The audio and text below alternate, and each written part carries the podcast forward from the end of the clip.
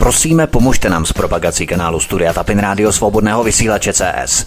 Pokud se vám tento nebo jiné pořady na tomto kanále líbí, klikněte na vaší obrazovce na tlačítko s nápisem sdílet a vyberte sociální síť, na kterou pořad nasdílíte.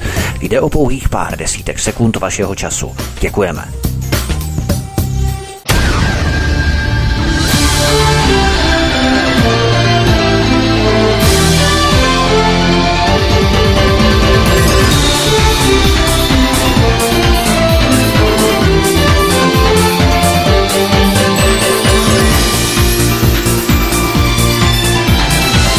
Krásný dobrý večer, dámy a pánové, milí posluchači, od mikrofonu Svobodného vysílače anebo na kanále Odysée vás zdraví Vítek. Jsme velmi rádi, že jste si pro nás našli čas i během léta a doufáme, že se navzájem obohatíme natolik, že s námi se trváte až do hořkého konce. A to nejenom proto, že v dnešním pořadu přivítáme i nového hosta, kterého jste u nás na Svobodném vysílači ještě nikdy neslyšeli. Já už tedy přivítám u nás na Svobodném vysílači publicistku Míšu Julišovou. Míšo, vítej, po měsíci u nás, hezký večer, ahoj.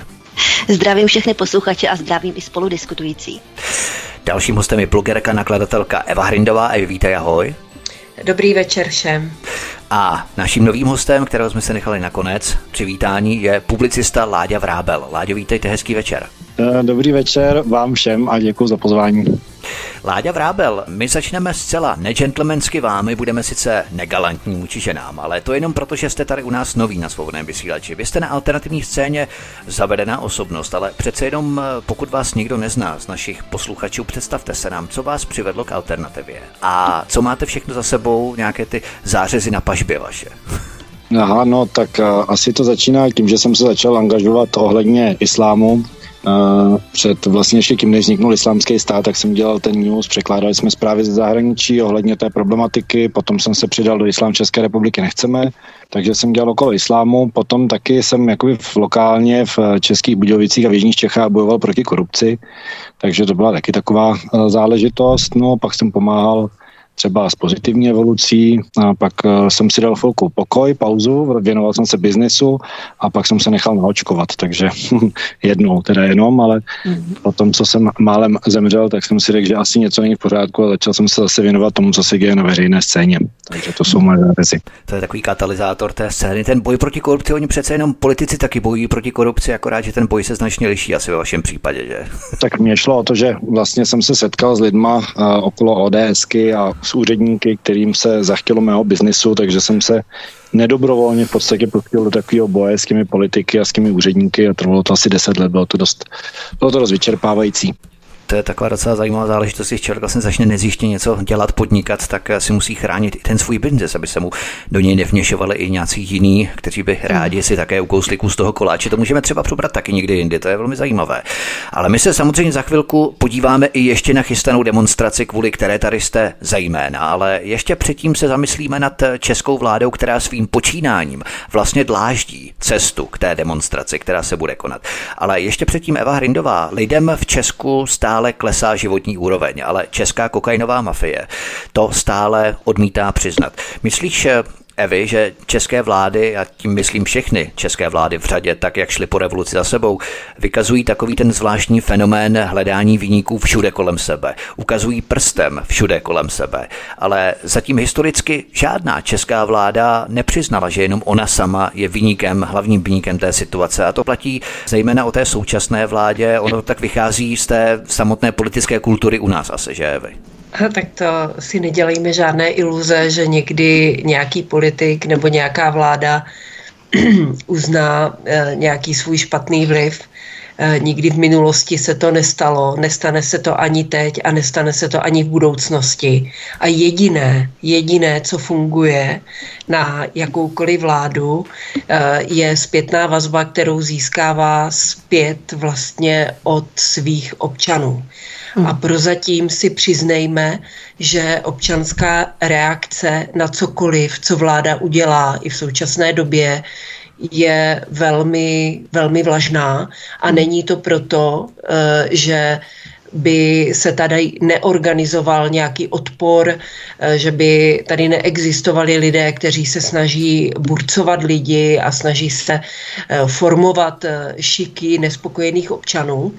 Je to proto, že většina občanů se prostě se vším smíří, když to řekne úředník, když to řekne politik, tak my si tam najdeme nějakou cestičku, my si to nějak prostě obejdeme a nebudeme to řešit, co by jsme se angažovali, takže to, že žádná vláda nic nepřiznala. Vzpomeňme třeba jenom na premiéra Topolánka, nechvalně známého premiéra z ODS, který nadělal víc škody jak užitku, největší samozřejmě tím, že donutil tehdejšího prezidenta podepsat Lisabonskou smlouvu, byť proti ní byl docela velký odpor i v řadách ODS tehdy. Takže to se s náma nese až do dneška a tady ten člověk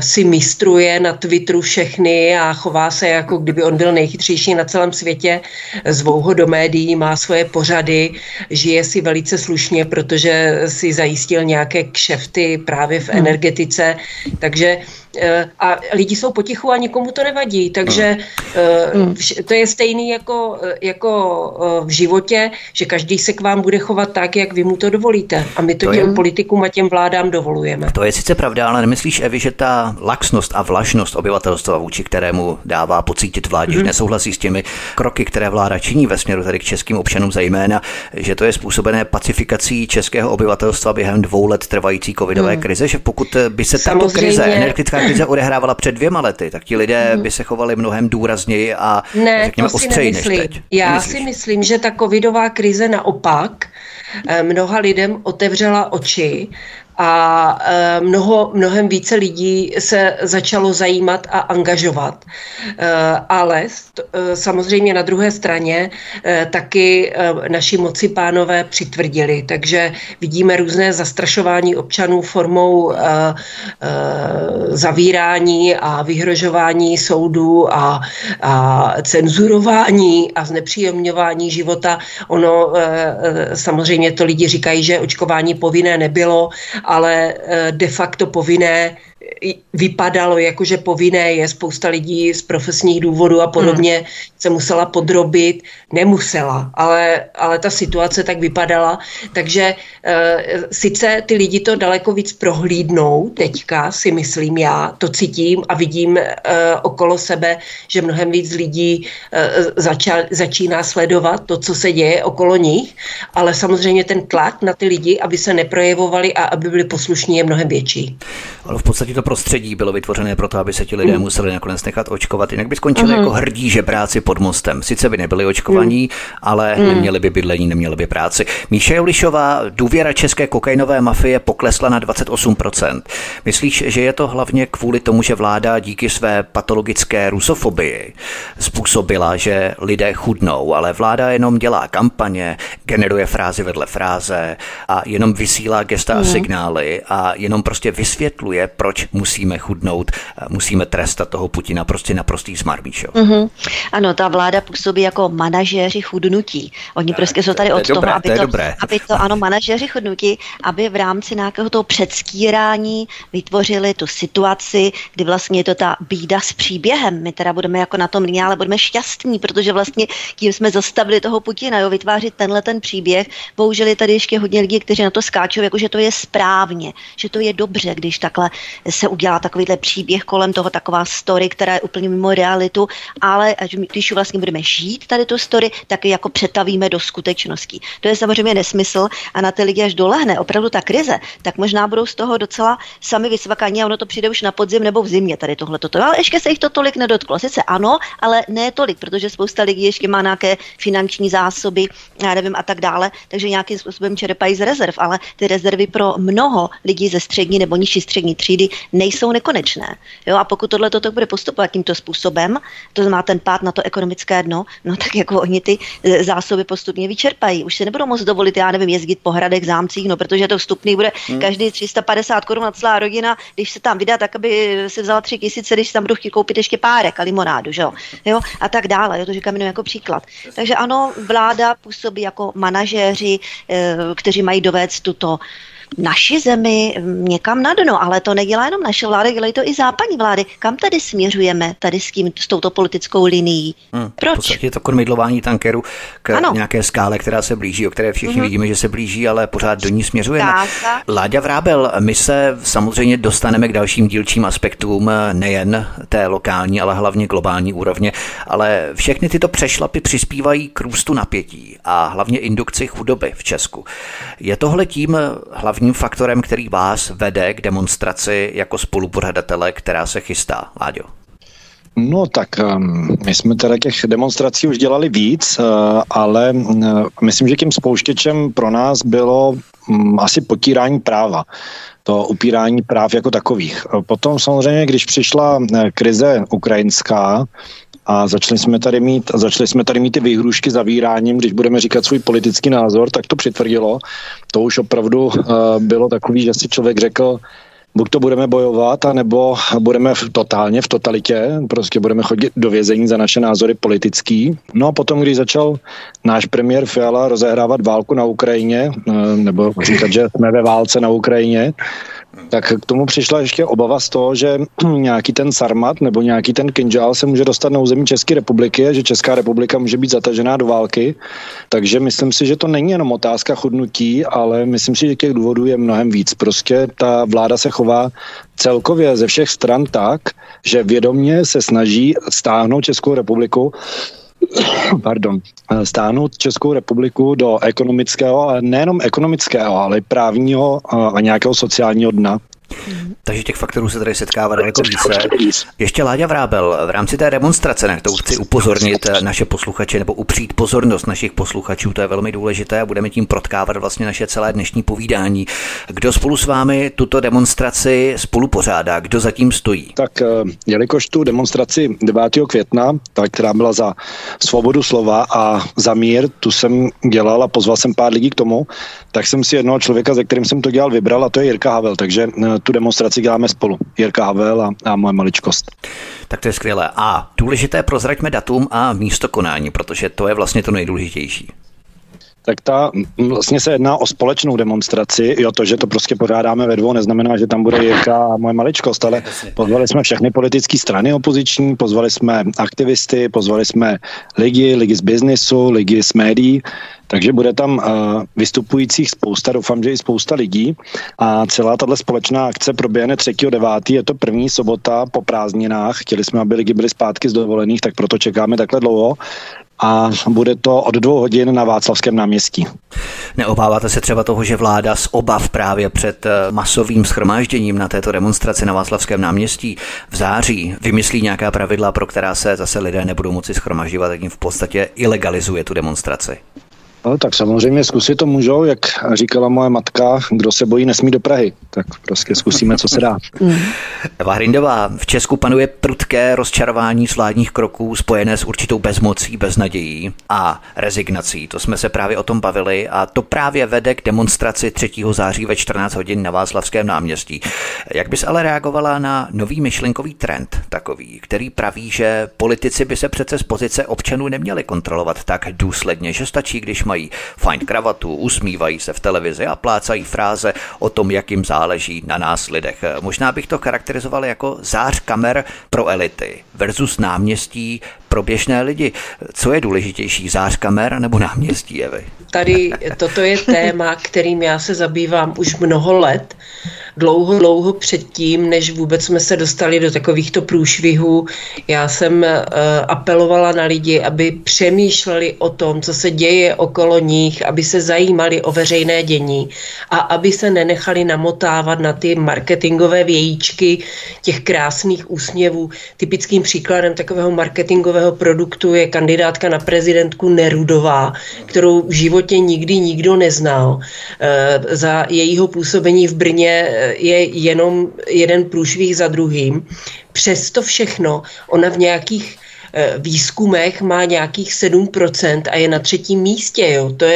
To je pro mě důkaz toho, že opravdu lidi ještě stále nepochopili, že jestli chtějí změnu, to je asi ten problém, že ne tolik lidí tu změnu chce. A my si budeme muset, byť tady se budou pořádat demonstrace, byť tam bude chodit hodně lidí, byť tady budou se aktivizovat vědci, kteří budou protestovat proti tlaku, který je na ně vyvíjený. A to se týká nejenom covidismu, ale i klimaalarmismu, genderismu a tady těchto věcí. Byť se budou šikovat podnikatelé, aby protestovali proti tomu, jak jsou postupně vyvlastňováni tím, jak se omezuje jejich vlastně svobodné podnikání, tak stejně se nebude nic dít, dokud většina lidí nebude tu změnu chtít. Jakmile lidi tu změnu budou chtít, tak se prostě stane. Ale my jsme bohužel v situaci, že opravdu má mnoho lidí doslova vymleté mozky v kombinaci se svojí vlastní leností, neochotou se angažovat, podléháním propagandy. Samozřejmě velký vliv na ty lidi má zastrašování, takže spousta lidí opravdu žije ve strachu. Já úplně jsem trnula teďka někdy tento týden, když jsem si přečetla zprávu, že se připravuje hromadné očkování 4. dávkou v domovech seniorů. Proboha, kdo tam ty seniory ochrání? Jakou oni mají sílu, když jsou ležáci a jsou závislí na tom personálu, jakou oni mají sílu odmítnout tu 4. dávku? To je doslova vražda za bílého dne v přímém přenosu těch lidí, ale pořád se nic neděje a nám nezbývá, než dělat to, co pořád děláme a snažit se to lidem vysvětlovat a proniknout tou jejich krustou vytvořenou z té lenosti a z té propagandy, že do té doby se, a teď, když říkám, že až většina bude chtít změnu, tak se stane a je úplně jedno, jestli tady proběhne nějaká revoluce, nebo jestli lidi hromadně ve volbách někoho pošlou pryč a zvolí někoho nového, nebo to může být kombinace všeho možného. Výborný, přesně. Ale ta clona samozřejmě tady veliká, musíme ji proniknout nejenom v rámci clony myšlení, ale i v rámci mediální clony, která zastírá veškeré ty aktivity, které se dějí na občanské rovině. Míša Julišová, jedna věc je politika ve směru k občanům, ale jiná věc je politika ve směru k Bruselu. Takové to líbivé pozlátko zavděčit se za každou cenu. Myslíš, že ta část eurofilních obyvatel, která této probruselské politice zajišťuje souhlas, jsou právě ti lidé, kteří vzhlížejí k elitám a tím, že podporují bruselizaci české politiky, mají jakýsi pocit, že jenom tím se oni sami tak trochu stávají součástí té lepší elity národa, že aspoň trochu na ně dopadne ten odlesk elitního bruselismu, Míšo, to jsou právě ti obyvatele. No přesně ono. Oni jsou vlastně jakoby uhrnutí tím lepšolidstvím. Oni tímto projevují tu svoji elitarizace chtivost a tím, že zastávají ty jediné správné názory, které vlastně slyší dennodenně z té propagandy, tak mají pocit, že jsou vlastně jakoby účastní té politiky. Oni vlastně také rozhodují, že připadají si, že patří k těm lepšolidům a tím pádem jsou spolu rozhodujícími. Ve skutečnosti samozřejmě jenom opakují ty nesmysly. Je to pro ně velmi pohodlné, jak říkala Eva, výborně mentální lenost, pohodlnost v rámci té loajality, někteří kariérismus, když budou zastávat správné názory, tak přijde to lepší místo pro ně, kdyby byli kritici a brblali samozřejmě, tak stvrdnou někde vzadu, že jo, v rámci toho svého zaměstnání. Takže tady hraje roli vlastně celá řada faktorů. Co se týká ještě těch domov důchodců, jak ty lidi vlastně, ano, oni je tam vyloženě násilím naočkují a teďka se ptáme, a proč ty děti, proč k tomu něco neřeknou? No, ti zase se ukolébávají taky v rámci vlastně té pohodlnosti. A kdyby to bylo tak špatné, tak oni by to je nenaočkovali, přece by si to nikdy nedovolili jim dávat něco nevyzkoušeného, experimentálního, kdyby to bylo opravdu tak špatné. Takže oni se ti lidi jako snaží ukonejšit. A i v rámci toho, co říkáš ty, Vítku, v rámci tvé otázky, ukonejšit, že kdyby to bylo opravdu tak špatné, tak by to přece nemohlo být zaváděné, instalované do společnosti a uváděné vlastně do reality. Jo, to by přece nešlo. Přece by se to nějak zvrhlo, zvrátilo, jo, takže oni se takhle jakoby že to není možné, nekoho si to představit, čeho všeho vlastně vládnou. Věčné zaciklené čekání na něco. Ano, pořád. Ano, prostě to není možné, protože by si to přece by nám to neudělali, tak. Láďa Vrábel, když navážeme na to, co vlastně říkala Míša, myslíte, že je to ryze česká mentalita, kterou bychom mohli charakterizovat jako, já nevím, lokajská mentalita elitarizace chtivých nádeníků? Budeme makat za třetinové západní mzdy, ale jenom tím, že budeme eurofilní, budeme vzhlížet k Bruselu, tak budeme mít aspoň ten pocit, že jsme součástí toho lepšího klubu. Prostě veselí žebráci takový, Láďo. No, Vítku, já si nemyslím, že by to bylo úplně jakoby záležitost česká. Já jsem teďko na setkání, kde asi 4 000 lidí z celého světa, takže mluvím s lidma z různých koutů světa, jsem ve spojení s různými lidma z různých zemí a tohleto, to, co říkala Míša, která to velmi pěkně vysvětlila, shrnula, vlastně ten model je po celém světě. Jako ta určitá část populace prostě po celém světě má pocit, že jsou lepší lidi, protože se jakoby nešpiní s tím odpadem, s těma konspirátorama nebo s těma problémovýma lidma, že oni jsou ty, kteří jako mají ten hezký svět a vlastně souhlasí s tou vládou, jdou pěkně v šiku a dělají všechno správně. To je tak, to mají jako všechny národy. Ale to, co vy jste říkal o tom Česku v područí, řekněme Německa, to je věc, o který poměrně často mluvím, tak to je částečně specifický pro Českou republiku, že my se pořád koukáme, kam bychom patřili, a když jsme skončili se Sovětským svazem, tak jsme začali koukat na západ, začalo se nám líbit Německo, těm třeba lidem v Jižních Čechách se hodně líbí Rakousko a pořád hledají ty příklady tam, a bylo to vidět třeba i v době těch covidových pandemí, že jsme pořád hledali, jak to dělají v Německu, jak to dělají v Rakousku, a přitom třeba naši zaměstnanci měli výjimky, aby mohli jezdit pracovat do Německa, i když tam byli v těch továrnách nemocní, i když tam byli v těch nemocnicích nemocní, tak se to jakoby přehlíželo v rámci toho přisluhovačství Německu. A to je stejná věc, která se děje dneska. Proč vlastně jakoby my máme třeba elektřinu, kterou vyrábíme v přebytku, máme i ve výrobě za halířový nebo 10halířový položky, ale dáváme ji na lipskou burzu a nakupujeme ji za 10násobek potom zpátky a vlastně jakoby celou tu cenu nebo většinu té ceny, kterou platíme za elektřinu, necháváme tam, no tak na, nevím už, který to byl politik, ale ty naši politici to vysvětlují tak, že kdybychom odstoupili z lipské burzy, tak by to byl pro německou ekonomiku šok. Takže v podstatě my tady dřeme náš vlastní národ na elektrice proto, aby se Němci mohli mít líp. Jo, to vůbec nebudu mluvit o tom, že spousta lidí pracuje v německých továrnách, máme německé obchody, nebo nejenom německý, západoevropský třeba, nebo tak, nechci to stahovat jenom na Německo, ale přesně to lokajství, který tady my máme vůči Evropě, především vůči Německu, Británii a Francii a jejím firmám, tak to tady je. My jsme de facto odevzdali veškerý náš průmysl a veškerou samostatnost naší republiky. Ještě, Láďa Vrábel, takové doplnění, není právě tohle další věc, kterou je třeba vyslat z pozice demonstrace, protože mainstream jede takovou tu klasickou rétoriku obviňování, vy nechcete globalizaci, vy se chcete izolovat jako nějaký samostatný ostrůvek, vy se chcete odstříhnout od zbytku světa, to ale vůbec přece není žádná pravda, my jenom chceme, aby globalizace nepotlačovala národní zájmy, prosperitu, status a řekněme životní úroveň naší v 21. století, ale v současnosti je to přesně naopak. Zelené, Green Dealy a další agendy, které musíme v područí Bruselu naplňovat, kráčí trendem přesně opačným, tedy indukují chudobu. Je tohle to poselství, které demonstrace vysílá, kdybychom navázali na to, pod jakou záštitou se koná? Možná na tom půdorysu bychom mohli pokračovat, pod čí záštitou vlastně ta demonstrace je konaná. Tak jste samozřejmě trefil hřebíček na hlavičku. Ta věc, když bychom chtěli rozebrat vlastně tu situaci, tak to úplně nejvíc nejjednodušší zjednodušení by bylo skutečně, že jsou tady dva směry. Jeden ten směr, který vede celosvětově ke globalizaci. A ta globalizace není jenom to, že najednou budeme mít velký svět a budeme všude cestovat a budeme svobodní a budeme si všichni povídat ze všem. Ne. Ta globalizace v podstatě znamená, že jsou tady nějaké elity, které se snaží ovládnout ekonomicky svět, a nejenom ekonomicky, ale i politicky a vojensky.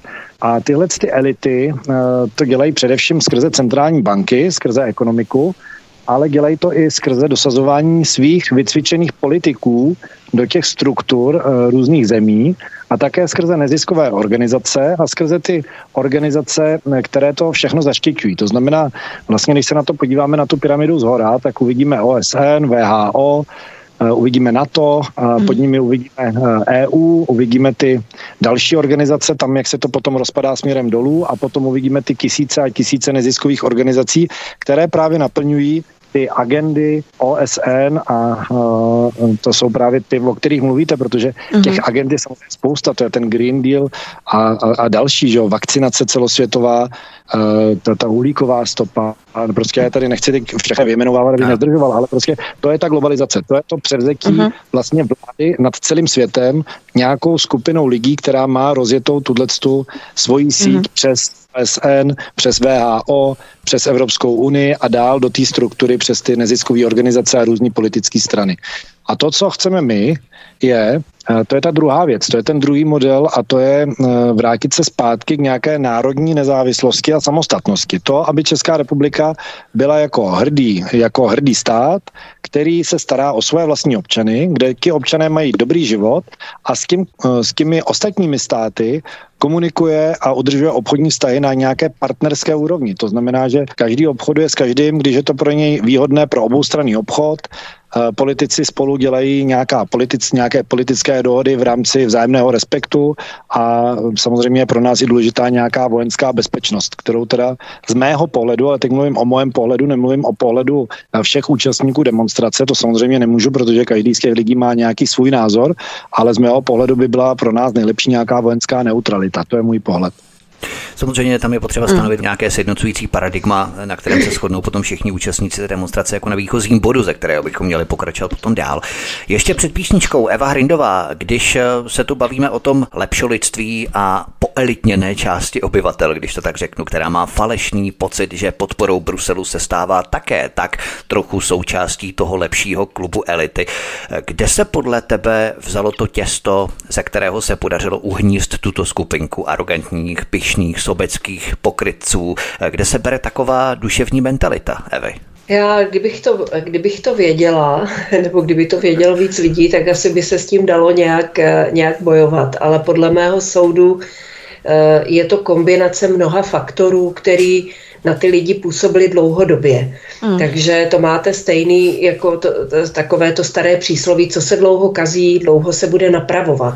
Takže a není tady žádný konec klubka, za který by se to dalo uchopit. To znamená, já osobně si myslím, že klíčovou roli vlastně tady v celé té situaci hraje cenzura, potlačování svobody slova a neobjektivní média, protože ty neustále ty lidi udržují v nějakých úhlech pohledu, které jsou špatně, který ty média ty lidi neinformují, ale snaží se je vychovávat, snaží se prosazovat nějaké aktivistické agendy místo toho, aby lidem, protože byť tedy, a mluví o tom více lidí, první s tím šokoval Miloš Zeman, náš prezident, který v nějakém rozhovoru řekl, že většina voličů jsou pitomci a jsou hloupí. A bohužel to tak asi opravdu je, ale neznamená to, že když někdo nemá IQ 120 nebo 130, takže se není schopen rozhodovat rozumně. Je, ale musí mít dostatek informací. A bohužel lidi dostatek informací nemají, jsou zahlceni kvanty informací a nakonec jsou v takovém presu z toho, že tu situaci vyřeší tak, že se začnou zajímat úplně o podružné věci, jako třeba je svatba Karlose Vémoli se silikonovou Lelou Ceterovou. To mě šokovala moje švagrová, která prodává v maloobchodě, a říkala, že Blesk nikdy se ničemu nevěnoval tak, jak této svatbě. A to je ale důsledek toho, že ty lidi jsou bombardovaní informacemi, které si neumí vyhodnotit. A v panice a hrůze se utíkají k věcem, které jsou schopni aspoň pochopit. A proto ten bulvár tak jde nahoru. Takže já nevím, kde se to v těch lidech bere, ale myslím si, že je to přirozené, protože emoce jako strach, nízké sebevědomí a tady tyhle ty věci prostě jsou vlastní lidem, a když s tím někdo umí pěkně hrát, tak s tím umí pěkně hrát. To je kouzlo sociálního inženýrství, bohužel. Na tento fenomén se podíváme i po písničce, kde budeme pokračovat v našem povídání. Našimi hosty zůstává stále Míša Julišová, Eva Hrindová, Láďa Vrábel. Od mikrofonu vás zdraví Vítek ze Svobodného vysílače nebo na kanále Odysée. Hezký večer. Po písničce jsme tu zpátky. Lidé jsou jak zahradní konve. Co do nich naleju, to z nich vyteče. Tož co? Je toho ještě stále málo? A k čemu vám to je, že všecko víte, když se bránit neumíte, ha? Lidičky, na co čekáte? Však vás všecky zabiju. Že vy čekáte na zázrak, až přejde zrak. No, to se načekáte. Ale oni nepočkají. Tož asi tak, no. Každý den nás zabíjí vaše svinstva, lži a války. Spolu si to rozdejte, stačí baseballové pálky. Chcete sežrat celou zem, nás postavit do latě a lobit nocí, pak i dnem, drsně, krutě, proklatě.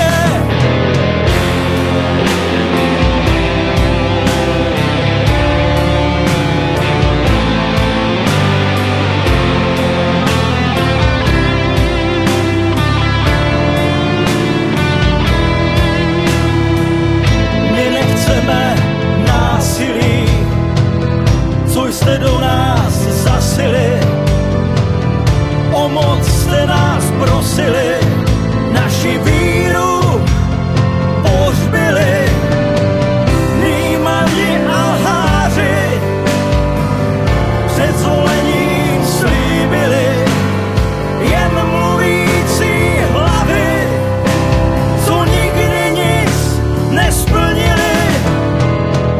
Kolikrát jste zradili, tolik jste nás ztratili.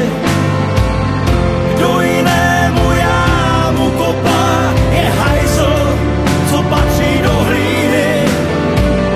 Kolikrát jste zradili, tolik jste nás ztratili. Kdo jinému jámu kopá, je hajzl, co patří do hlíny.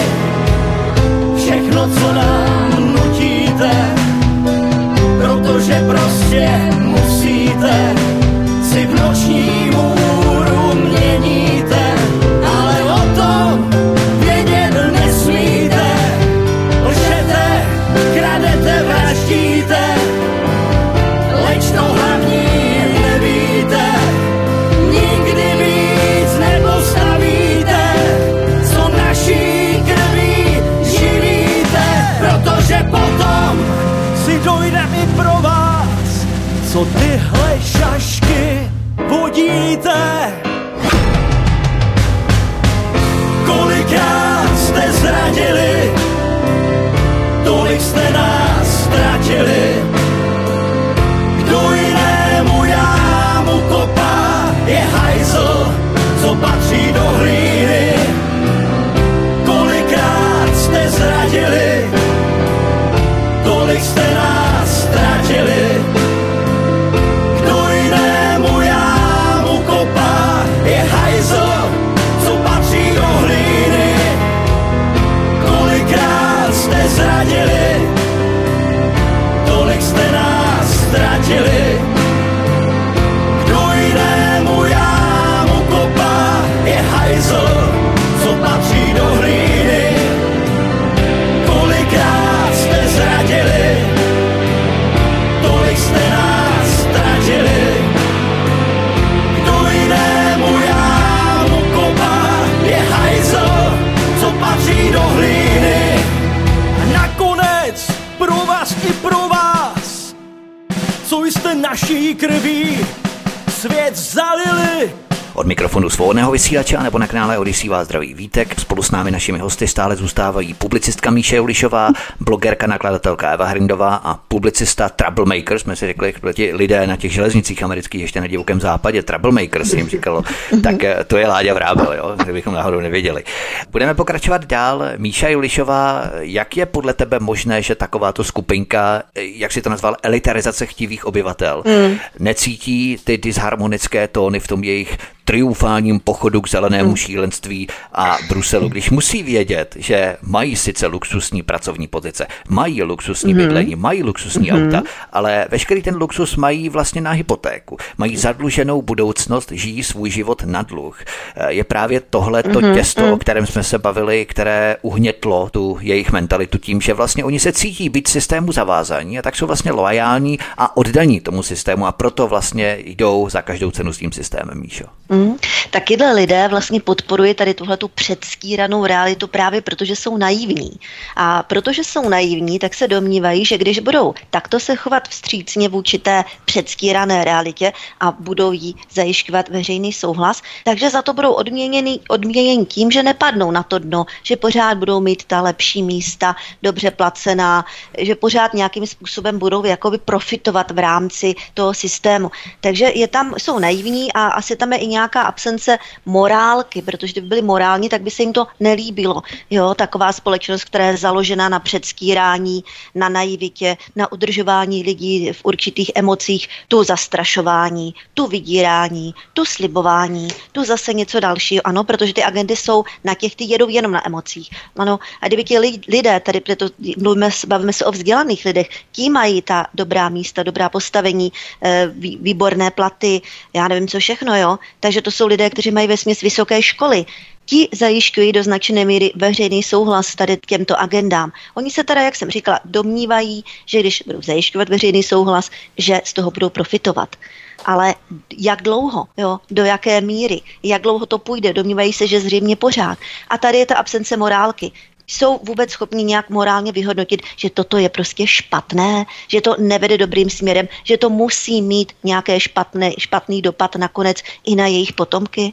Takhle daleko nejsou schopni domyslet. Já nevím. Vypadá to, že ne. Je to fakt, protože v určitých variacích to lepšolidství anebo elitarizace chtivá společnost probíhá, jak jsme si řekli, globálně. Není to pouze česká specialita, ale v určitých variacích to probíhá ve všech zemích, jak říkal Láďa Vrábel. Určitě. Láďa Vrábel, proč ale myslíte, Láďo, že takováto skupina angažované pravdolásky jde ještě dál? A nejenom, že jsou oddaní a loajální režimu i za cenu poklesu jejich životní úrovně a statusu a tak dál, ale oni dokonce aktivisticky svazácky přímo pomáhají prosazovat další a další systémové agendy s urputnou vehemencí. Proč myslíte, že to ještě dělají, že v podstatě jdou nad rámec toho, co by museli udělat, Láďo?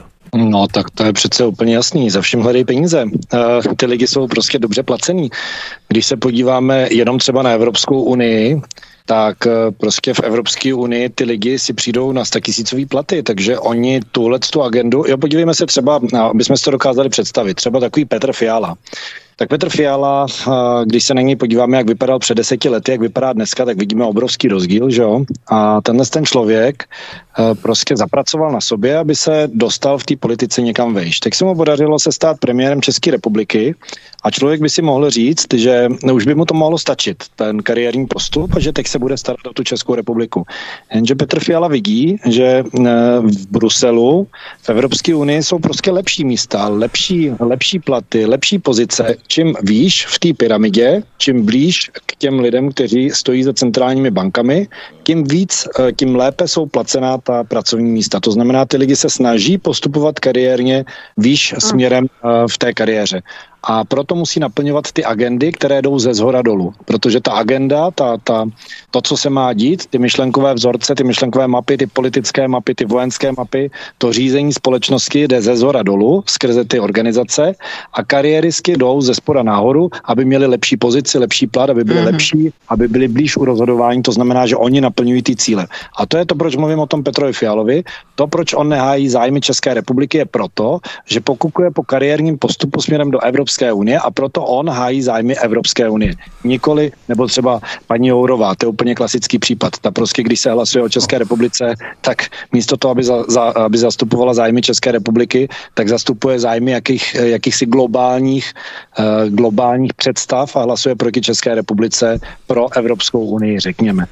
Takže to je v podstatě taková, řekněme, obousměrná jízda, jakým způsobem se do lesa volá, tak se z lesa ozývá. Jednoduše řečeno bychom to přetransformovali nějaké pochopitelné přísloví, to znamená, jaký pokyn vydávají elity ve směru tedy k agendám, takovou odezvu nachází v podstatě v těch nižších patrech, které se potom promítají zpětně nahoru. Je to jakási vzájemná symbioza působení. Eva Hrindová, myslíš, že se nejen zpřetrhávají vazby mezi politikou a občany? Občané začínají nenávidět své vlastní vlády, jak říkal Láďa Vrábel o Petru Fialovi, který v podstatě nezastává zájmy České republiky, ale hlasuje v souladu s globálními zájmy, jakými si vágními, neurčitými. Ale i samotní vrcholoví politici preferují své vlastní korporativně globalistické platformy, ať už na té biznisové úrovni, anebo organizační úrovni. A prostě znechucení lidé tohle prostě všechno začínají tvrdě pociťovat na sobě. Všechno kolem je pro ně důležitější, jen ne Češi. Evi. Samozřejmě, že ten odpor vůči politice sílí a je ta nechuť a nenávist doslova strašně silná na všech stranách. Bohužel za normálních okolností, já když jsem zakládala spolek Naštvané matky, tak jsem to vždycky chápala tak, že to naštvání má být motorem změny. Ale tady já bohužel vidím... Tvůrčí proces jakýsi, myslíš? Ano, ano, protože když se vám něco nelíbí, tak se naštvete a chcete to změnit.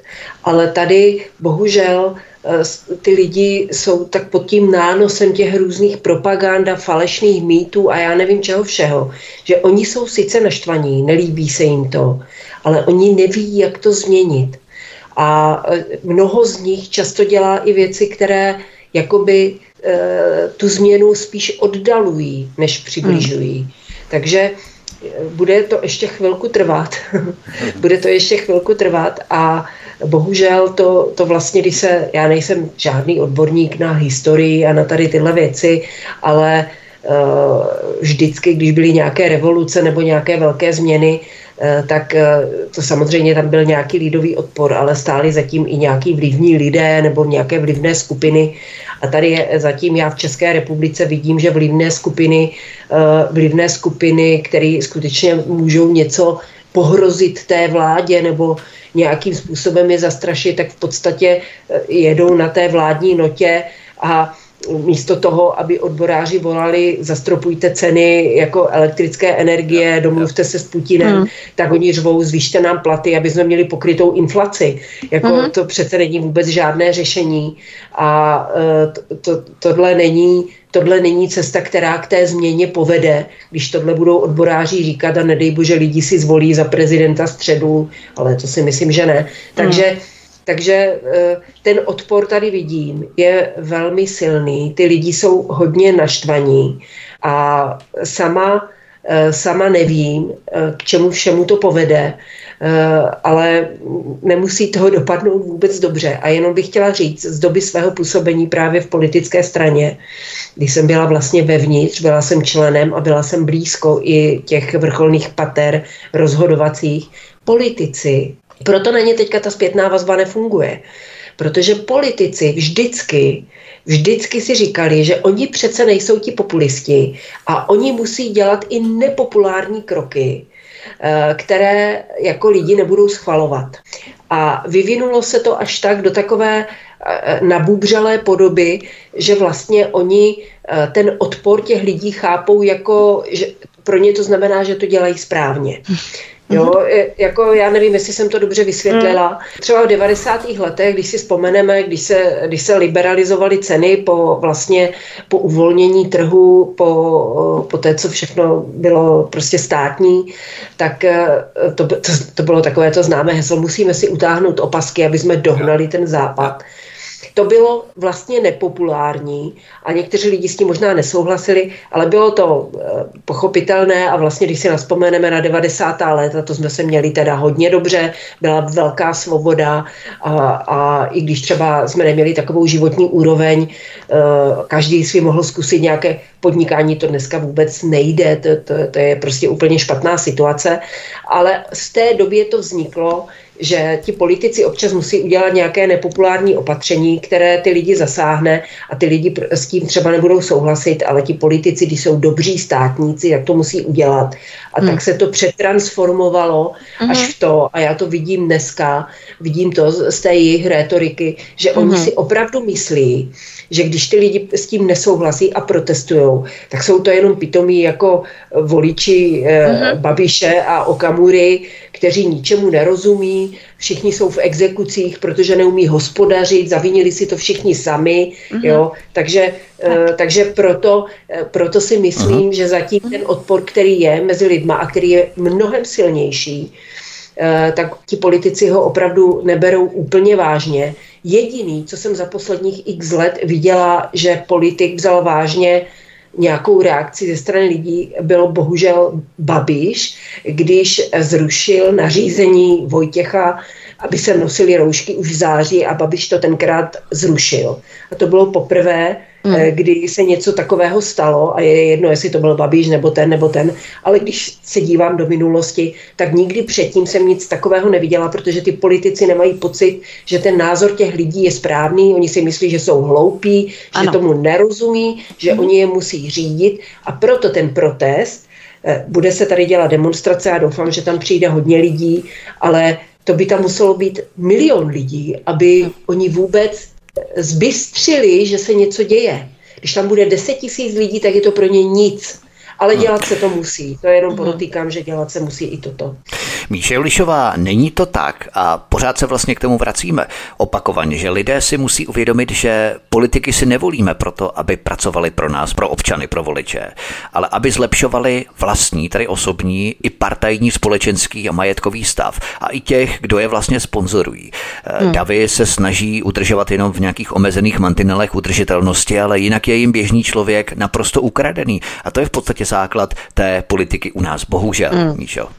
No, působí to tak, že ti politici, kteří jsou ve vládě, zejména v té současné, ale i ta minulá, ti nejsou řešení, ale součást problému, to bych jenom podotkla. Minulá vláda, kdyby se nám nevrátila. Tak ta současná, tak to je úplně ad absurdum. Tam je úplně zjevné, jak oni těmi voliči, vlastně těmi občany opovrhují doslova. Jak s nima jednají, když to je jak kabaret, mnohé ty výstupy těch politiků, které směřují k lidem. Já říkám, no tak to už snad teďkom, už snad opravdu musí lidé z toho být úplně na větvi, takový nesmysly, co tady plácají. A ta rétorika, to jak kdyby promlouvali k nějakým duševně nemocným lidem z uzavřeného pavilonu, jo.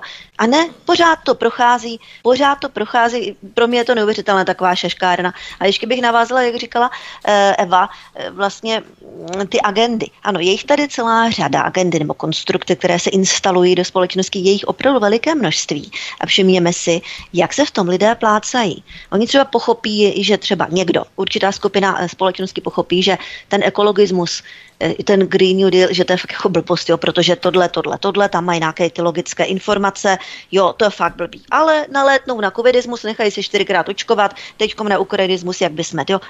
Jiní zase, jo, vnímají, že ten covidismus, že to bylo celé předstírání, že to bylo vlastně uměle navoděné, že to byl takový velký psychologický, kromě jiného chemický, ale psychologický test národa, jo, v tom se orientují výborně. Přijdou s ukrajinismem tady, no padnou do toho rovnýma nohama a věří, že stejná propaganda, která jim 2 roky lhala, jim najednou říká ryzí pravdu, že se na ní můžou spolehnout a že všechny ty obrazce a to předstírání, které se tady vytváří, je jediné, správné, a kdo je proti, tak je ruský šváb. Jo, takže ti lidi se neorientují, oni jsou dezorientovaní, jsou roztříštěni, když pochopí jednu věc, nechápou dalších 5, nevím, proč nejsou schopni vnímat souvislosti. Nejsou. A na to navážu právě Láďa Vrábel. V tomto kontextu je důležité mít na paměti stále ten vrchol pyramidy, tedy globální politiku, které se lokální politici podřizují a zpovídají, což je jeden z těch cílů, na které se demonstrace 3. září bude také orientovat. Já stále tvrdím, že iluze výběru při volbách je jenom dobře odvedenou hereckou etidou, ale jak vidíme, politici se nespovídají občanům ale korporativně globalistické agendě. Jak tady říkala Míše, je to stále více jasnější. Ten, kdo má peníze, tak určuje podmínky, to znamená mezinárodní bankovní systém, a ten, kdo je zadlužený, tak musí poslouchat. Neporoste podle vás tento fenomén čím víc budou státy zadluženější, prostě čím větší sekira, tím větší vazalové a tím menší význam bude hrát občan jako volič. A politici se budou stále méně ohlížet na potřeby občanů, čím více budou státy zadluženější, Láďo. Jo, tak samozřejmě máte pravdu. Podívejte se na Sri Lanku, podívejte se na Island, podívejte se na Řecko, a když se podíváme tadyhle na ty země, tak můžeme vidět, že ta agenda skutečně je taková, a to nejsou jenom tyhle země, to jsou všechny země na světě. Ta agenda těch globalistů je taková, že se snaží vlastně ty země převzít. Snaží se je převzít všema možnýma způsobama, nebo všemi možnými způsoby, a jedním z těch způsobů je právě i jejich zadlužení. Tak můžeme se podívat na Sri Lanku, tam to dopadlo tak, že vlastně země je v nějaké spouře, kdy lidi obsadili prezidentský palác a udělali totální, řekněme, revoluci. A ta revoluce vlastně vede k tomu, že tam je nainstalovaný zase člověk, který je z té party těch globalistů z Mezinárodního ekonomického fóra. Aha. Ale třeba příkladem by byl Island, kde vlastně se jim stalo to něco podobného, zase ty globalisti skrze hypotéky, skrze ekonomickou krizi do 2008 vlastně začali najednou dostávat tu zemi do velkých problémů, lidi začali přicházet do své majetky, o své bydlení, a Islanděni řekli ne, dost, my si tohle prostě nenecháme, a udělali zajímavou věc. Oni vybrali asi 12 lidí, protože tam se všichni znají skoro, že už tam je 4 milionů lidí, tak se tam skoro všichni znají, tak vybrali asi 12 lidí, a nebo 400 000, tak si nespomínám přesně, kolik je tam lidí. Vybrali 12 lidí z těch obyčejných lidí, aby udělali novou ústavu. Ty sepsali novou ústavu a mimo jiné v té ústavě napsali, že nebudou žádné ty dluhy těm zahraničním korporacím, že jim je nebudou dávat, že ten majetek, který je na islandském území, je islandský, a bankéře zavřeli do vězení. Ty vězení tam měli teda luxusní s golfem a s televizí, co jsem slyšel, ale prostě je pozavírali a vzali si svoji zemi zpátky. Tak to by možná mohlo být nějaký takovým jako popřemýšlet o tom. To je sice fajn, já jsem, Láďo, přeruším, já se omlouvám, ale vlastně Islanděné si po nevím, 4 letech, právě po tom roce 2008, zvolili zpátky potom politiky, kteří stranili těm globalistům. To znamená, oni sice na chvíli prostřeli, jak si procitli, ale potom se stejně do toho marazmu ponořili úplně stejně jako před tou finanční krizí. Bohužel tedy. Jasně, OK. Dobře, v podstatě odpovím na tu otázku takhle. To, co vy jste řekl, vy jste si vlastně jakoby odpověděl, že ten Mezinárodní měnový fond je vlastně instituce, která je vytvořená k tomu, aby zadlužovala země, aby ty země byly závislé a aby museli poslouchat tu globalistickou agendu. A samozřejmě to, co se chystá pravděpodobně na nás ještě víc, je vytvořit nějaký ekonomický kolaps, aby v tím ekonomickým kolapsem potom přišlo jako řešení, pořád podle stejného mustru, aby přišlo řešení, že bude nastolený nový finanční systém. A to je to, co si myslím, že se děje na poli toho zadlužování a té ekonomiky. Mm-hmm. Ještě Míša Julišová, bavíme se tady o základním elementárním rámci politiky. Kdo drží kasu, tak ten určuje podmínky, tady mezinárodní bankovní kartely, Mezinárodní měnový fond, Světová banka a tak dále. A ten, kdo je zadlužený, tak musí poslouchat. Proč myslíš, že někteří lidé nejsou schopní nadhledu, ale vidí jen fragmenty dění? V rámci některých fragmentů dokáží velmi přesně popsat daný jev, ale nechápou ten celek, směr a smysl toho všeho. Není tohle další problém, co my musíme stále vysvětlovat jako alternativa třeba pro ty nové posluchače, kteří nás třeba poslouchají poprvé? Ano. Navazuju na to, co už si vlastně načala ty. Ano, určitě. Souvislosti, kontext, historické zkušenosti. To není nic nového, že vládnoucí gauneři z hůry, to jsou nějaké ty zájmové mocenské skupiny, já nevím, různá mocná lobby, že se snaží do těch společností zakomponovat svoje plány, svoje konstrukty, svoje lidi, svoji propagandu. To není nic nového. Já nechápu, proč tolik lidí toto zpochybňuje. To se vždycky dělo a děje se to teď mnohem sofistikovaněji, jsou k tomu mnohem lepší metody, psychologicky lidi jsou lépe zpracování propagandu, technologie nové a tak dále. Jo. Takže toto všechno je sofistikovanější. Nerozumím tomu, proč tolik lidí si nedovede představit, anebo aspoň připustit tedy, že se tady odehrává jakýsi konstrukt, na jehož konci je nový globální totalitní systém, zrušení, já nevím, hotovosti, to je také jedno velké téma, které už brzy bude nastolené. Ano, lidi budou nadšení, hurá, budeme mít jenom karty, jo, ty jsou z toho úplně odvaření blahem, všichni vůbec netuší, jakým způsobem se potom dostanou do hrsti, kde jaké banky. Pak bude nastolen, ano, totalitní systém sociálních kreditů, málo kreditu, lup, nemáš přístup k hotovosti, zazlobíš, nepůjdeš na studia, vůbec. A když toto někdy člověk argumentuje lidem, kteří jsou z tohohle nadšení, říká, a to je blbost, to by si nikdy nedovolili. No a jsme u konce. Oni by si to prostě nedovolili a tím jsme skončili diskuze, nedovolili. Nevěří. Eva Hrindová, probíhá tu gigantická mašinérie z vůle moci a peněz, jak řekla Míša, která se hrne jako lavina skutečně odehrávajících se podle nějakých přirozených principů zločinu. Myslíš, že právě tohle lidé musí chápat, že nestačí jenom drobný vhled nějaký na určitá jednotlivá témata, ale je třeba pochopit kontext, tedy celou mozaiku v rámci logiky věci lidského chování, Evy? Tak samozřejmě, že tady tihleti, mluvíme o nich jako o globalistech, já jim říkám mocipáni světoví, tady tihleti mocipáni dlouho pracovali na tom, aby odpojili člověka od vlastního mozku a od vlastního těla. A já si myslím, že to, co se děje teď, a jestli to všechno půjde tak děsivě a naplní se ty děsivé vize, že opravdu v zimě budeme bez plynu, tak ty lidi velmi rychle pochopí, co to je nemít hotovost. Protože budeme tady zahlcováni různými blackouty, protože lidi budou topit elektřinou, i když bude stejně drahá jako plyn, když nebudou mít plyn, protože čím si je zatopíte v paneláku? Přímo topem. Tam si neuděláte kamna, tam si neuděláte ohýnek. Jo, takže ta síť bude přetížená, bude vypadávat, nebude možné platit kartou.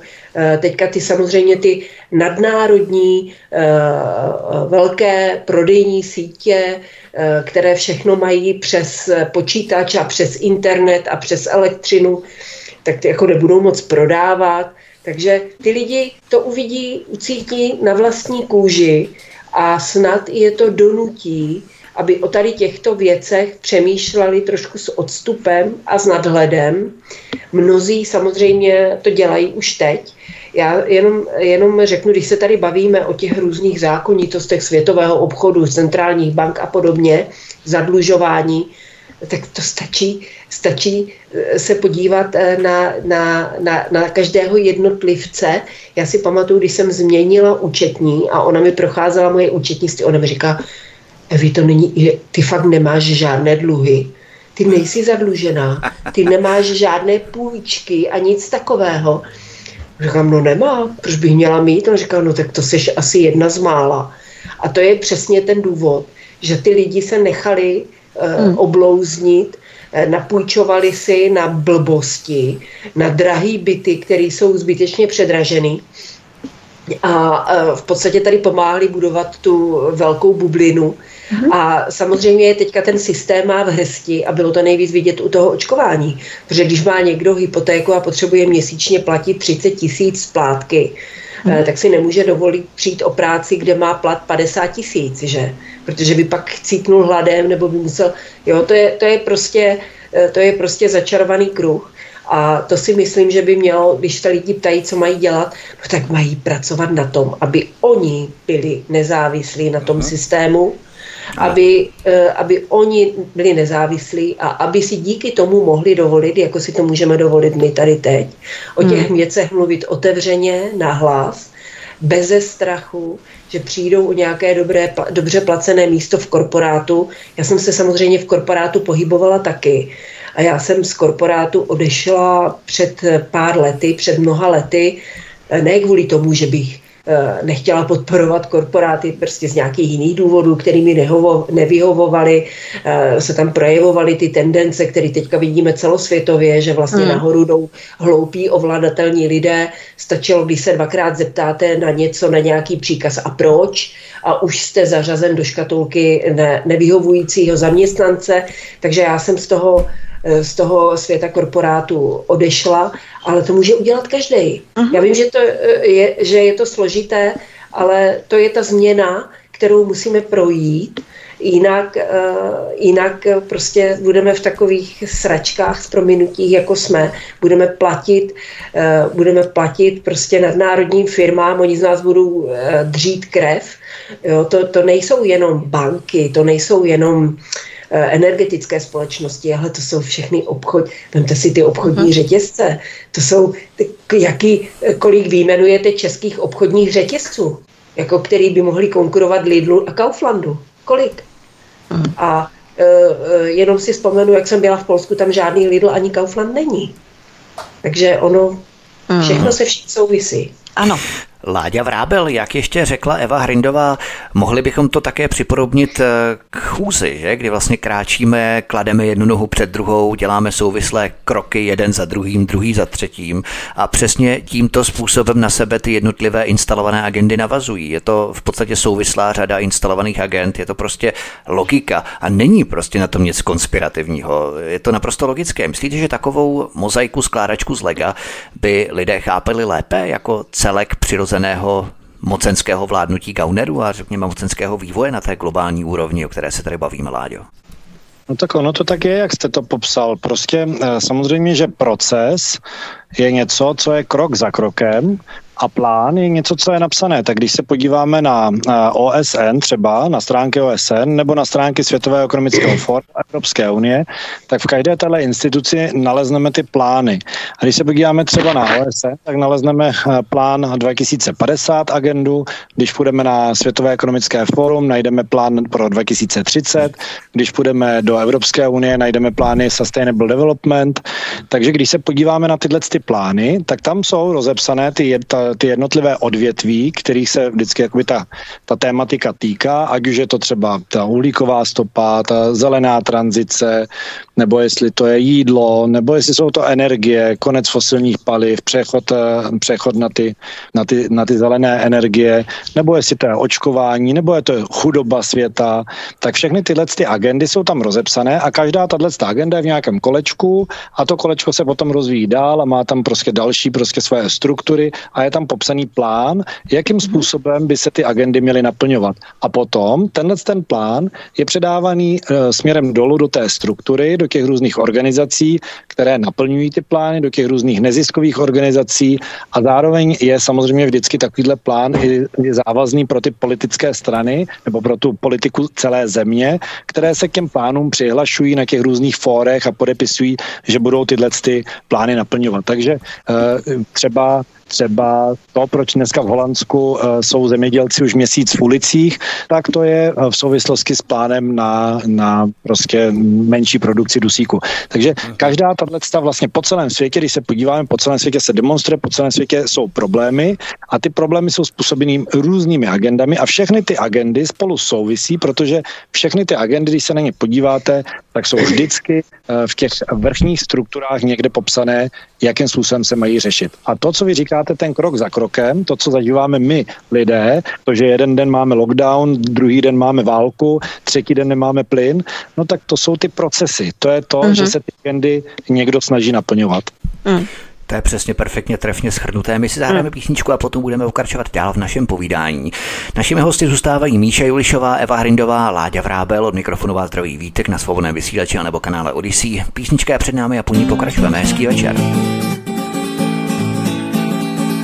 Byl jsem Mikulka Pařan, byl jsem skautem junákem, ale až na dost smrti zůstal Čechoslovákem. Synem státu, jehož průmysl nám mohli závidět, také památky a přírodu krásnou jak z růže květ. Hej!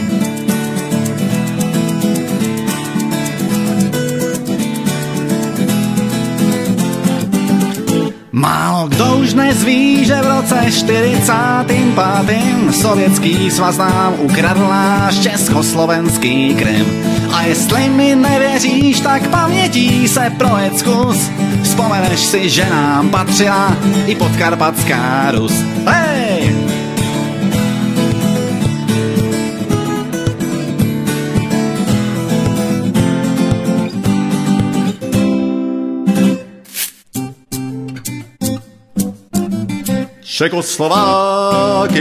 Čekoslovákia, tam se vyráběly slavné Tatriné žádrákia.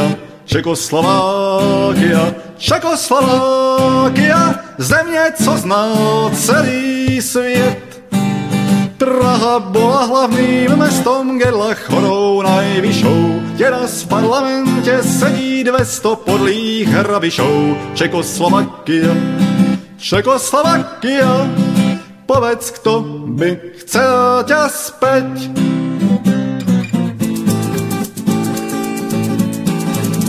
Vzpomínám si na staré turné mezinárodní, na nich jednou písní sluly naše hymny národní, kdy s bohem Slovensku nedávali paleček s Janíkem a v jedné lize soupeřili Prešov s Baníkem. Hej!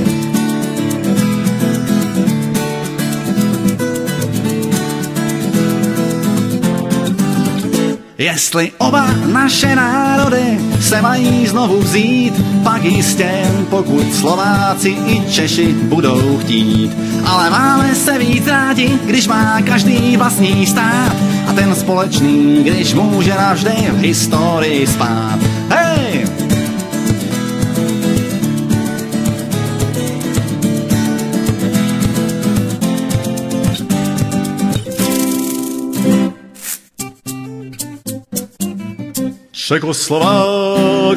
Čekoslovákia, tam se vyráběly slavné Tatriné žádrákia.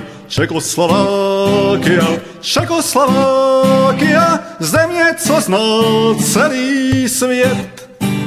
Praha byla hlavným městem, gedla chorou nejvyšou. Teraz v parlamentě sedí 200 podlých hrabišou. Czechoslovakia, living with you was not bad.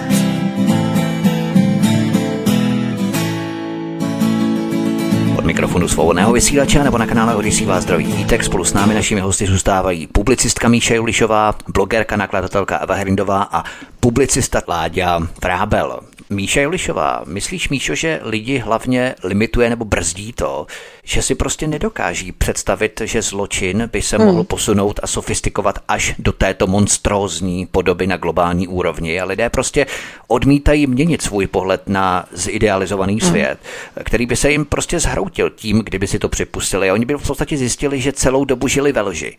Prostě konstrukt klasické kognitivní disonance, Míšo. Ano, přesně jak říkáš. A oni kdyby si to připustili, že teda, já nevím, nějaký ten organizovaný zločin na téhle nejvyšší úrovni tady existuje, probíhá, je instalován, oni by museli na to nějak zareagovat. Jo, toto nechtějí. A teď by museli nějak přehodnotit ty svoje názory, nálady, životní styl, já nevím, půjčky a tak dále. Museli by nějak zareagovat. A to téměř ve všech oblastech svého života. To bylo hodně náročné, hodně pracné a lidi jsou už poměrně spohodlnili. Ono je jednodušší, když tady v tom nastartovaném a rozjetém stereotypu pokračují dál, jo, dál se nechávají uklímbávat, proto potom řeknou, a to by nikdy ani takhle nešlo a to jsou takové konspirace a dezinformace, jak by to asi tak udělali a to by, jo, prostě radši to budou popírat, než aby byli schopni, ochotni nad tím dál přemýšlet a připustit si to. Museli by zareagovat, oni nechtějí na to zareagovat. Takže určitá mentální lenost snad jej. Jo, tohle to tok. No to už děláme takovou laickou psychologii duše člověka, ale snažíme se to pochopit. Ono je to totiž důležité, protože takových lidí tady není 5 nebo 10, ale je jich třeba 40% a zajišťují ten veřejný souhlas právě tady tomu všemu. Proto o tom hovoříme. Přesně tak, je to kouzlo sociálního inženýrství, manipulace mas nebo formování mas, to je velmi takové dobré formování téma, mas. Přesně, extrémně zajímá. K tomu se ještě vrátím, protože je takový leitmotiv, který v podstatě protkává a kombinuje tu naší debatu dnes, kterou tady spolu máme a kterou vedeme. Eva Hrindová, tu roztříštěnost a fragmentovitost vidíme u lidí, kteří na jednu stranu třeba nadávají na očkování, ale na druhou stranu velebí Západ a Ameriku, anebo podporují Petra Fialenka, ale zase na druhou stranu nadávají na drahý plyn a pohonné hmoty. Přesně to je ten případ, že kdy vlastně lidé nevnímají v souvislé řadě, že jde o celkovou mozaiku a systém, abychom to uvedli do nějaké té praktické roviny, Evy. No tady je pro nás určitou nadějí právě ta jednoduchost většiny občanů, protože oni nejsou v situaci, že by toho mohli mnoho ztratit. A když tedy jsou tlačeni ke snižování své napnuté životní úrovně tím, že musí kupovat drahý benzín, musí platit drahé zálohy za energie, zdražují se potraviny, to vím právě od svojí švagrové, že velké zdražování cen potravin se chystá, mléčné výroky a podobně od září, to ona říkala, že ona, když to viděla ty ceny, takže si nedovede vůbec představit, že si lidi budou kupovat nejlevnější plátkový sýr za 39 korun a podobně. Takže tady ty lidi nebudou už mít nic, co by je drželo u podpory, přičemž ta jejich podpora se projevuje tím, že mlčí k tomu, nezajímají se o to, co dělá vláda a je jim to jedno, oni prostě jenom chtějí nějakým způsobem přežít. Takže spousta lidí byla takhle vyhozena z toho svého konceptu, toho nezájmu právě tím covidem. A teď samozřejmě, a vidím to právě tady na vesnici, kde se teďka nacházím, že spousta lidí se o to začala zajímat právě proto, že když má někdo důchod 12 000 a platí 8 000 zálohy, tak mu zůstane na všechno nějaký 4 000 měsíčně a do toho se zdražují o 30-40% potraviny. To vůbec není jednoduché jako přežít. A ty lidi právě v té své jednoduchosti prostě to nechtějí a budou se chtít proti tomu nějakým způsobem bránit. A teď by bylo vhodné, kdyby tady existovala nějaká síla, nechci říct úplně politická, občanská, jakákoliv, mediální, která by tady tyhle ty lidi dokázala oslovit. V Německu se to podařilo Hitlerovi, řekněme si to na rovinu. Je otázka, co se bude dít u nás. Vidíme, že na Slovensku se tady tyto lidi daří oslovovat Ficovi, bývalému premiérovi a novému hnutí politickému Republika. Zatím u nás je to trošku slabší. Řekněme si, že za této situace, pokud Tomio Okamura SPD má v průzkumech nějakých 11-12%, tak to není úplně signál toho, že by on mohl se stát tou opoziční silou. Takže je tady velká skupina nespokojených lidí, kteří v té své jednoduchosti budou cítit tu nespokojenost, budou chtít tu změnu, nebudou chtít o tom hodiny někde intelektuálně debatovat, budou chtít, aby jim někdo řekl, jak se ta změna dá udělat a stane se jejich mluvčím a ta změna se udělá. A samozřejmě tady těch lidí přibývá a začaly se vytvářet tady ty skupiny nespokojených právě v době toho covidu. Uvědomme si, že i já jsem žila dlouho v nějaké iluzi, že ten, kdo má bílý plášť, chce lidské dobro a chce pro člověka zdraví a že vlastně farmaceutické firmy jak si vytvářejí a bádají nad léky, které nám mají prodlužovat život a zachraňovat život. A dokavať vlastně někdo tady tento narrativ nějakým zásadním způsobem nenaruší a teď se narušil teda hodně a spousta lidí opravdu prohlédla nejenom, já to vidím v diskuzích, že ty lidi najednou, když jim někdo strhne jednu pásku přes oko, tak potom mají chuť si strhnout i tu druhou. A to je proces, který se už nedá zastavit a už není cesty zpátky. Ale uvidíme, jak to bude dlouho trvat, ta změna, jestli k ní dojde, jestli předtím nedojde k nějaké 3. světové válce, která tady vyhladí 2/3 lidstva. Jo. To jako, ale ty změny jsou v procesu. Je to v podstatě jakási nedůvěra o povržení vůči systémovým státním institucím, které v podstatě stále vykreslujeme jako ty, které nehájí naše zájmy, ale zájmy právě toho korporátu a zájmy systému justice jako takového. Obrátím se na Láďu Vrábela, spolupořadatele demonstrace 3. září na Václavském náměstí od 14 hodin, to bychom tady měli neustále opakovat, abyste to lidé zapamatovali. My to samozřejmě budeme propagovat i na našich facebookových stránkách Svobodného vysílače a samozřejmě události naleznete i na sociálních sítích. Ale ještě, Láďa Vrábel, myslíte, že v kontextu s tím, o čem se tady celou dobu bavíme, než přejdeme tady k těm praktickým záležitostem ohledně cen potravin v Česku a tak dále, že se spíše více lidí začíná probouzet a procitat, jak říkala Eva, anebo strkají hlavu do písku, protože si nechtějí pořit ten svůj navenek krásný, ale uvnitř vylhaný svět? Na jakou stranu se podle vás lidé překlápějí? Já totiž pozoruji, že stále více lidí přechází k nám na alternativu, že stále více lidí vypíná mainstreamové provládní servilní vysílačky, které žvaní plus minus to samé, což je samozřejmě pozitivní zpráva pro nás alternativu, ale jak to vnímáte vy, kdybychom měli přetvářet takový ten hromadný příchod lidí k nějakému prospěchu toho, o čem se tady celou dobu bavíme, Láďo?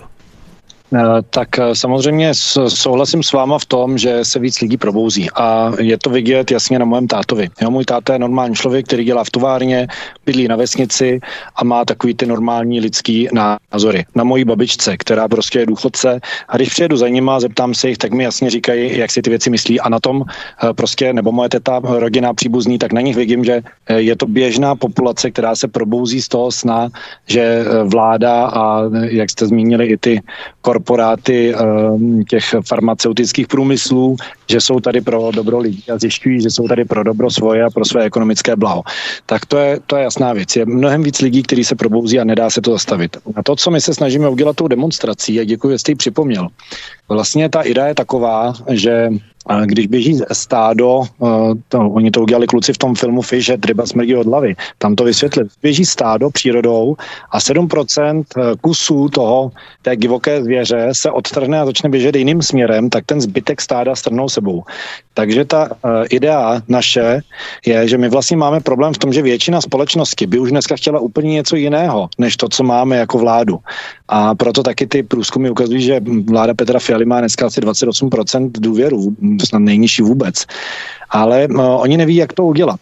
Neví, jak prostě, jak to změnit. A to, co my vidíme jako řešení je, že vezmeme 700 000 lidí a ukážeme na veřejnosti 700 000 lidí, kteří řeknou, ale my už to takhle nechceme, tohle je podvod na nás, my tomu nevěříme, nám se prostě nelíbí, že tady sloužíme nějakým zájmům lidí, kteří mají nějaký finanční zájmy ze zahraničí a my tady vlastně pro ně, nechci říkat úplně otročíme, ale prostě pracujeme a ty naše vydělané peníze jim odevzdáváme, vlastně nás okrádají. My chceme, aby to, co si tady vyděláme, aby zůstalo v naší zemi, aby jsme mohli spokojeně žít. A my potřebujeme, aby těchto 700 000 lidí se dostalo na veřejnost, na ulici, protože potom ten zbytek lidí, kteří s tím souhlasí, nebo kteří jsou nerozhodní, prostě řeknou, hele, už je to tady, už prostě, už jsou na ulici, pojďte, jdeme, přidáme se. A jakmile se prostě tohle strhne, tak pak budeme hledat nové systémy vládnutí, protože ten současný systém té parlamentní demokracie je nefunkční. Takže to, co my potřebujeme v tuhle chvíli, je sjednotit celou tu opoziční scénu, včetně pana Okamury, ze kterým to řešíme taky, protože to jeho... Okamura se nikdy nesjednotí, ale to nevadí. No, já si to úplně nemyslím, já si myslím, že pro něj prostě je taky výhodný, aby se přidal. On to bere totiž jako konkurenci, v podstatě kdokoliv, kdo se rekrutuje na té opoziční scéně mimo parlament, tak ten mu ubírá politické body. To se nechal několikrát slyšet, takže to je naprosto nekonstruktivní přístup. Myslím, že s tím to není průchozí a právě potřebujeme vytvořit platformu, která je mimo tuto prosystémovou stranu SPD, ale já jsem zaznamenal právě několik výroků, které označují strany, které jdou v podstatě mimo ten směr SPD, takže v podstatě jim ubírají politické body a proto by se měli zaniknout a včlenit jaksi do SPD, jo. Takže to je absolutně nekonstruktivní přístup podle mě, ale pokračujte, v pořádku. Jo, děkuju moc. Právě o tom chci mluvit. Poslední dobou tohle hodně řeším, hlavně teda vnitřně, jak se k tomu postavit, ale teď už to řešíme i s panem Okamurou. On má v podstatě dvě možnosti. Buď to dál vydírat lidi tím, že když nebudete volit SPD, tak tříštíte opoziční síly a spousta lidí se toho vydírání bojí a díky tomu volí SPD.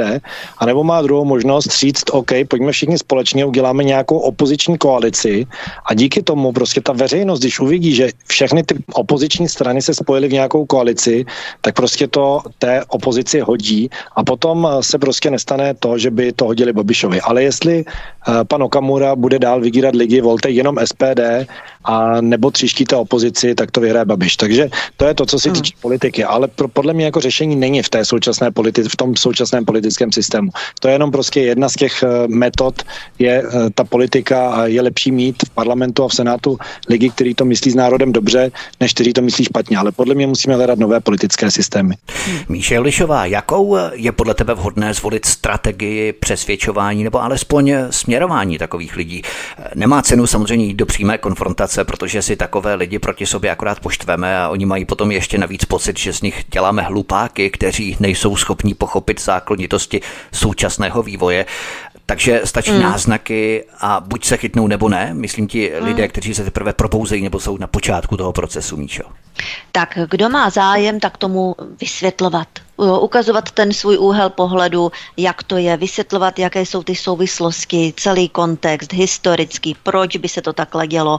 Jo? A ten člověk tam uvidí tu logiku věci, jak říkáme, uvidí tam, že ano, takhle vlastně, jak je to popisované, tak to se odehrává krůček po krůčku. Ten člověk nespokojený, který vnímá, že je něco v nepořádku a neumí si to vysvětlit, tak potřebuje, jak správně říkáš, Vítku, třeba naťuknout a potom už jenom takové schéma základní, jak tady výborně říkal pan Vrábel, jak vlastně celé to organizované je ze zhora dolů a potom zase jaký kariéristky postupují ze zdola nahoru.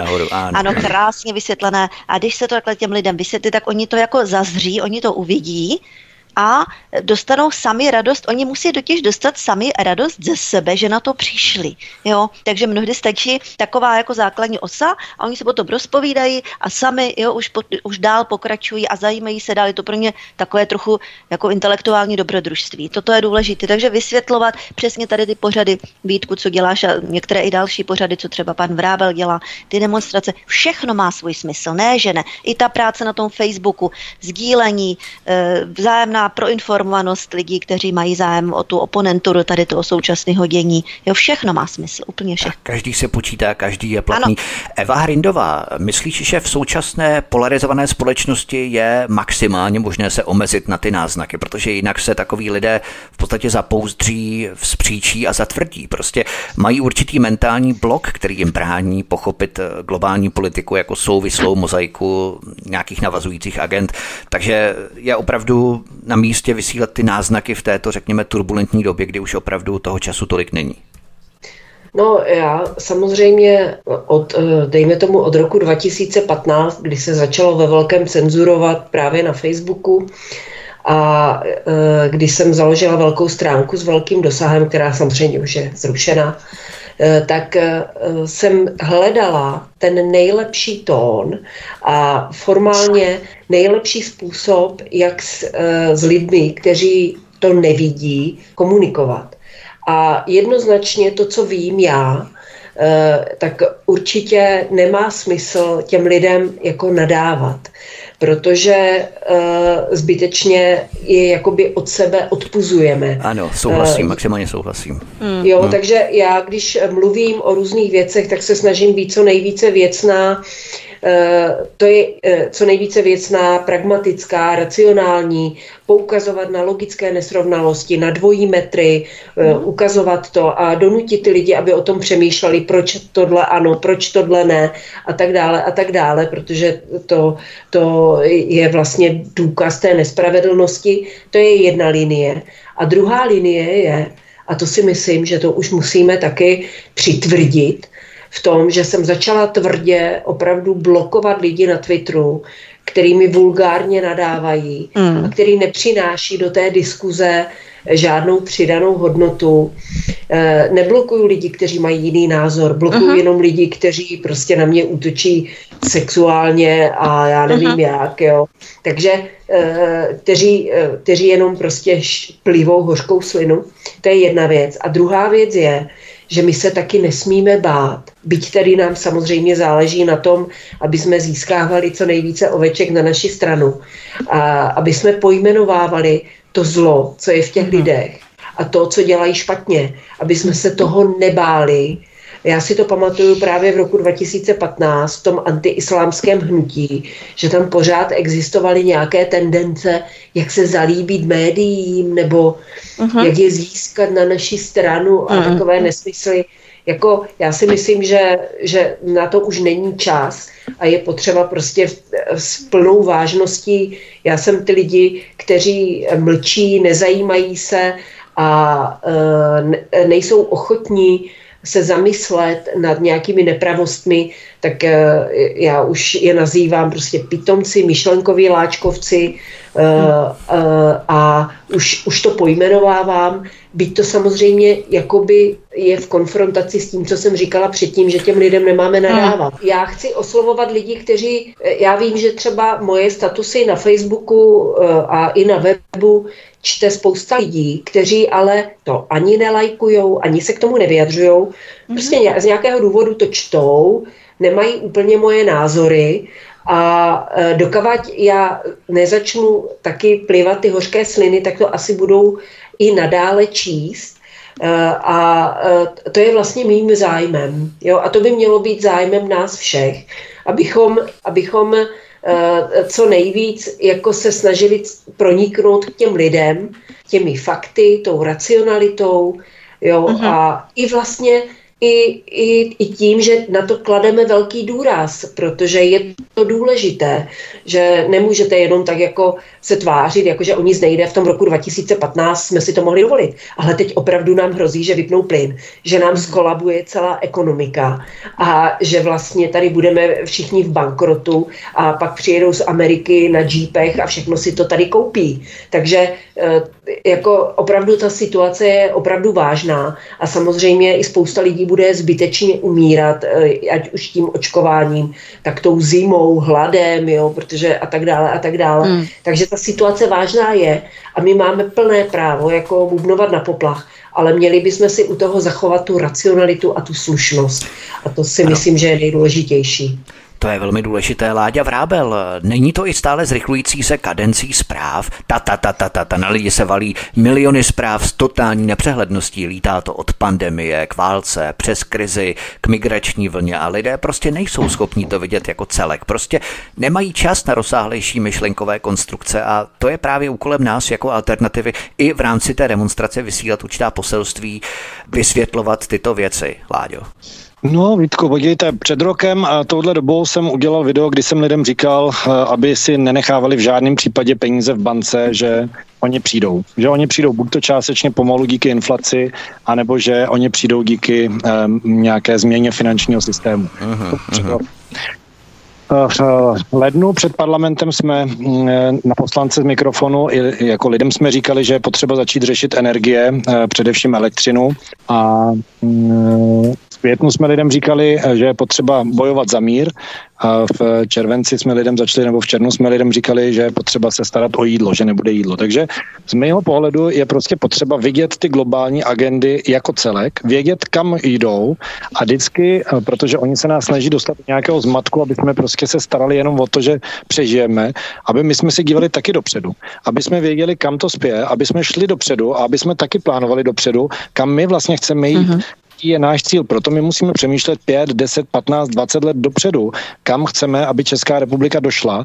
A proto jsme taky součástí jakoby té demonstrace Národní plán obnovy, kde se zabýváme tím, nejenom co jsou ty problémy, které nás pálí teďkon, ale ty problémy, které nás budou pálit za rok, za 2, za 5.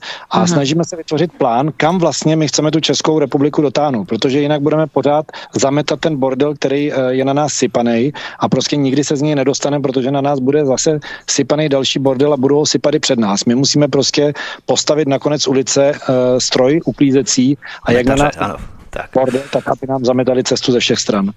Přesně tak, to znamená, my nebudeme ti, kteří budou uklízet ten binec, nepořádek, ale my v podstatě budeme těmi, kteří budou držet v rukou ten metací stroj. Nebo takto my budeme držet v ruce to koště, to je možná ještě lepší příměr.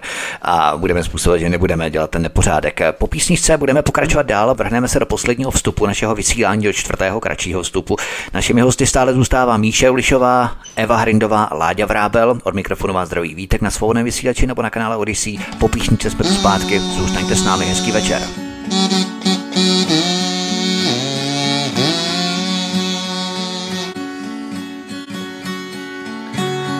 postavy vlekoucí svůj osud za sebou.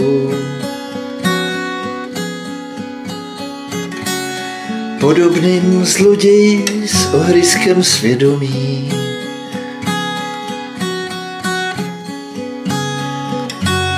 Bloudí si za cíly, které jsou nejasné.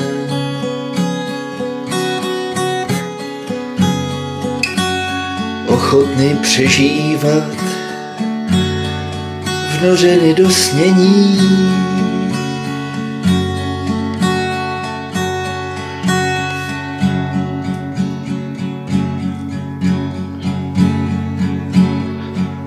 Zbytečnost hledání duše i člověka, kýčové přeludy jsou mocnou výplní konzumní kultura a tváře vyhaslé. Jen někdy nad ránem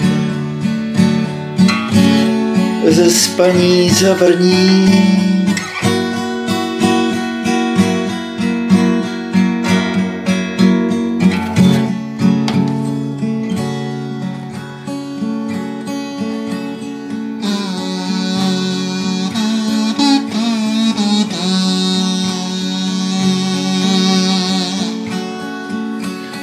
Absence myšlení nad všední potřebu,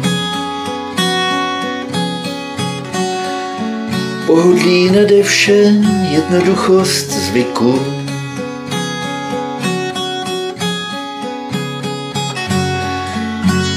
v zrcadlech pod prachem podoba ukrytá, zárodky otázek před stádiem vzniku. Eva Hrindová, Míša Julišová a Láďa Vrábel jsou hosty u nás na Svobodném vysílači, ze kterého vás zdraví Vítek, také na kanále Odysée. Míša Julišová, abychom posunuli tu globální politiku do nějaké racionálnější, praktičtější roviny. Saudská Arábie požádala o vstup do skupiny zemí BRICS a odchází tím okamžikem od petrodolaru. O členství v této skupině zemí BRICS požádali 3 země, Turecko, Egypt a právě Saudská Arábie, a to hned po odletu Joea Bidena. Jaké to může mít dopady na ekonomickou bilanci Evropy, zvláště na nás, protože běžný člověk si řekne, proč bychom se tím vlastně měli znepokojovat. A to jsou právě ty souvislosti, o kterých se bavíme, Míšo. No, vypadá to, že celý ten svět se takto ekonomicky a mocensky začíná přeformátovávat. Ano, to je důležitá informace tady tohleto, které země budou tvořit nějaké nové koalice, to znamená, budou silnější, jestli ta západní civilizace bude ještě vůbec mít nějaký vliv na to dění, anebo si tady jenom budeme hrát na tom vlastním písečku toho vlastního předstírání. Jo? Tohle je velmi důležité, co si říkal, Vítku, a rozhodně bychom to měli sledovat. Měli by to sledovat zejména taky naši politici z Evropské unie a naší země, a ne se k tomu tvářit jako prostě jako takové nedůležité. Oni jsou pyšní a arogantní, my budeme rozhodovat, co se vlastně děje, že jo? Tady máme Ameriku, to byl vždycky světový policista, ten tady rozsévá mír a demokracii po celém světě, tak to budeme dělat dál. No, vypadá to, že to končí tady tohle. To končí to vlastní vinou, jo, vlastně nadutostí, arogancí a tím, že se do čela dostali opravdu nemorální, až moc nemorální a špatní lidé.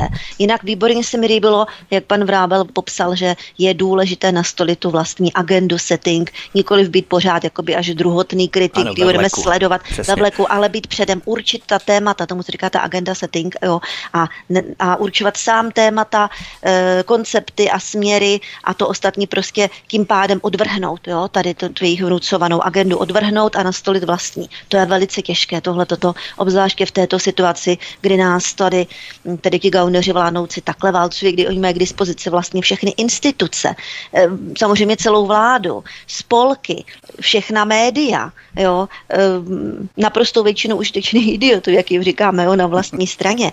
A to válcuje vlastně ten veřejný prostor, znamená tady jenom, že zase už se začínají čím dál tím vyspějovat ty chyby tady celého toho konceptu, jo, ta šaškárna, jak já říkám, je zjevnější, čím dál nějakým víc ta realita připomíná satiru, jo, nebo nějakou komedii, takovou vošklivou. Takže ti lidi sjednotit je, vysvětlit jim, o co se jedná, naťuknout je, oni potom sami přijdou na nějaká další objeví další sami nějaký východiska. To je hrozně důležité tady tohleto. No jinak to přehršel těch informací, jak jsme také řešili. No já tomu říkám babylonizace informací. Jo, také samozřejmě schválně zasévané do společnosti, aby se vytvořil tady ten chaos. Láďa Vrábel, Vladimír Putin prohlásil, že Evropská unie by měla poděkovat Turecku za pokračující dodávky plynu z Ruska. To se mi hrozně líbilo. Myslíte, že tento výrok trefně vystihuje tu licoměrnost a pokrytectví Bruselu a potažmo naší kokainové mafie, jako tomu hovořila Míše, kdy budeme raději kupovat ruský plyn na amsterdamské burze a tvářit se, že trestáme toho Putina a aktuálně ještě další ruský plyn přes Turecko, samozřejmě také s určitou přidáškou. A to v podstatě přesně tento Putinův výrok demonstruje to pokrytectví, naprosté pokrytectví České republiky potažmo Evropské unie. No víte co, podle mě to pokrytectví je součástí nějaké hry. Podle mě, co se týče plynu, tak se vlastně sledujeme dvě agendy zásadní. Jedna je ta, že jsme po 200 letech na konci toho cyklu fosilních paliv a přeměny do těch obnovitelných zdrojů. To znamená, to je ten Green Deal. A proto vlastně jako jeden z těch kroků je nám vypínaný plyn, abychom si jaksi zvykli na to, nebo aby se vlastně stal ten přechod z těch fosilních energií na ty obnovitelné. To je jedna věc. To je ten politický, to je ta agenda, která se tady implementuje, ta změna té energetické koncepce. A druhá věc je, že se na tom vždycky někdo napakuje, že jsou tam ty ekonomické zájmy, že prostě jsou tam různý lobby různých firem, různých států a to taky není vždycky úplně přehledný, kdo, kdy, kde, od koho nakupuje, za kolik peněz, proto se leckdy nakupuje přes různé další třetí strany dražší plyn, aby někde dostal někdo z toho nějakou provizi někam do kapsy. Mm. Eva Hrindová, přistupme k té praktické části lehce i na té národní úrovně, co se dotýká každého z nás, protože ty si tady hovořila o cenovém vzrůstu, nejenom tedy mléčných výrobků od začátku září. Takových interních informací my se tu bavíme o zdražování potravin na všech frontách a v té souvislosti bych rád zmínil zásadní věc, kterou většina lidí tak nějak opomíjí. V Česku skončila řada pekáren s ročním objemem výroby zhruba za 1 miliardu korun. Ceny, za které pekárny kupují mouku od dodavatelů, stouply až o 80%. Plyn pekárnám zdražil v průměru až o 300%. Prostě neschopnost české vládnoucí kokainové mafie zasahuje i do takovýchto segmentů. Myslíš, že za chvíli bude potíž udržet i ceny základního pečiva, Evy? No tak to bez pochyby, ta pečivo jde nahoru už nějakou dobu.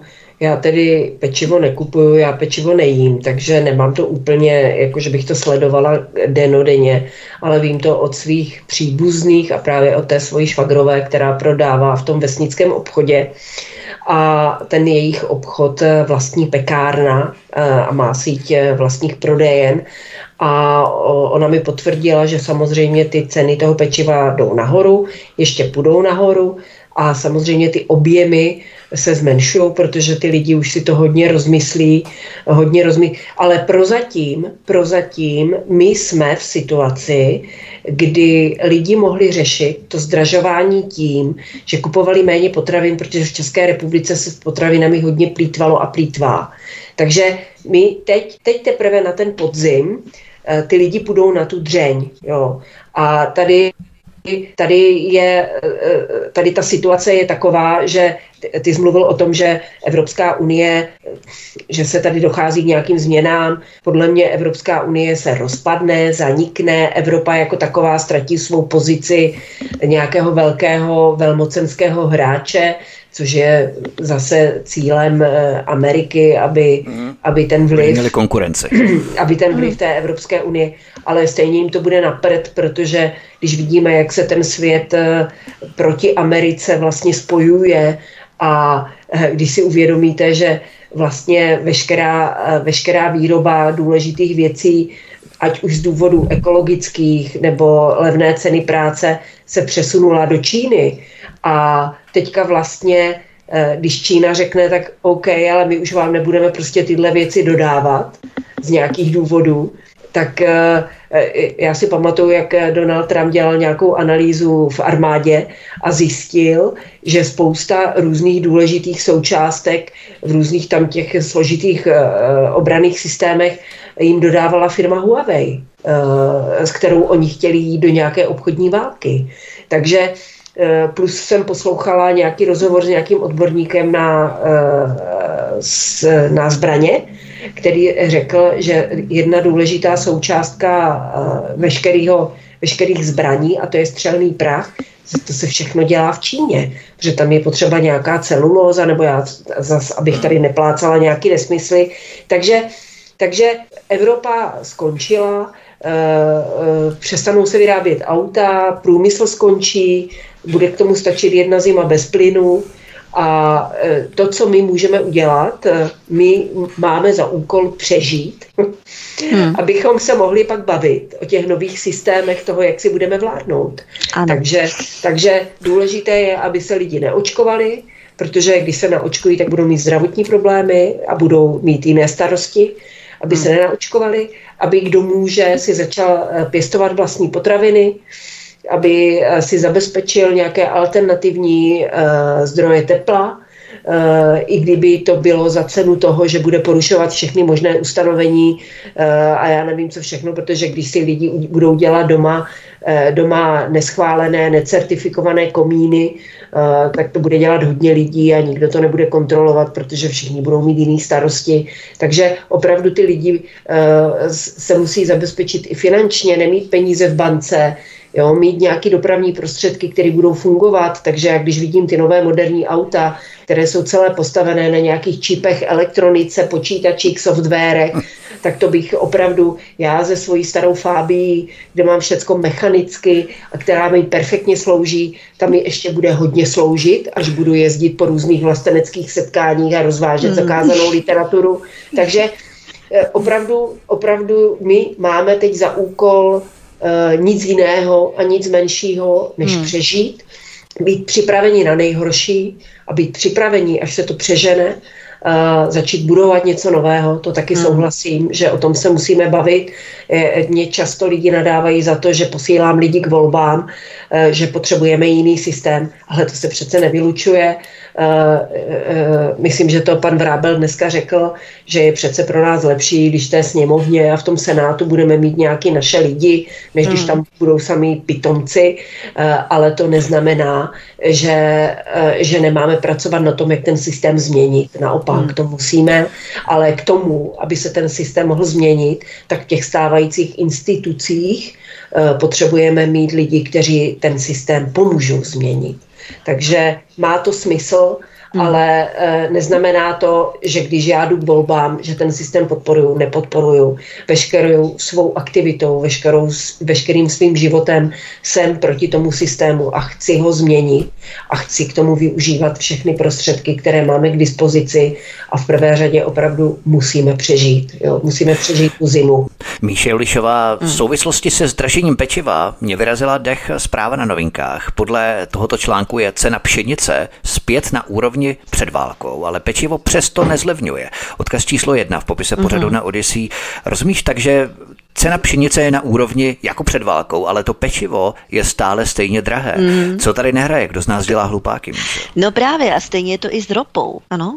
Teďkom konečně oficiálně přiznali, že všechny ty společnosti si nasadily vysoké marže a že to s válkou nijak nesouviselo. Když to ještě nedávno jsme my kritici říkali a psali, že to jsou marže, že to s válkou nesouvisí, tak jsme byli osočováni liptardy i hned ruští švábové a takové všelaké ještě horší všelaké označení nám říkali.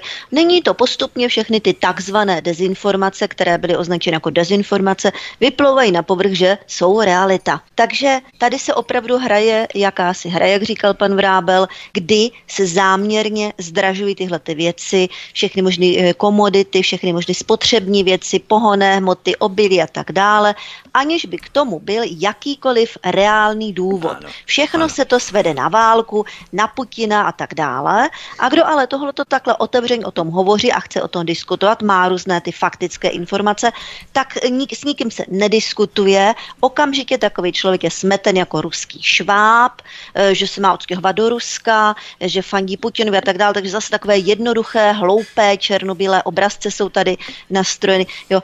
Ještě jsem chtěla říct, co se týče těch dezinformací. To je úplně, jak kdyby se s tím roztrhl pytel. Téměř všechno, co bylo prohlašováno za dezinformaci v období covidismu, už teda i v rámci ukrajinismu, se ukazuje jako vyloženě pravda. Jo, dneska jsem například sdílela, to bylo teda zajímavé z Twitteru od pana Flégra, ten tam sdílel nějaký renomovaný časopis, kde uváděli, že virus SARS-CoV-2 je vyloženě ano, umělého původu, že je syntetický, uměle vyroben v laboratoři a tak dále. Už nějaký renomovaný časopis, nějací vědci na co přišli, pan Flégr to sdílel, tak jsem to také sdílela.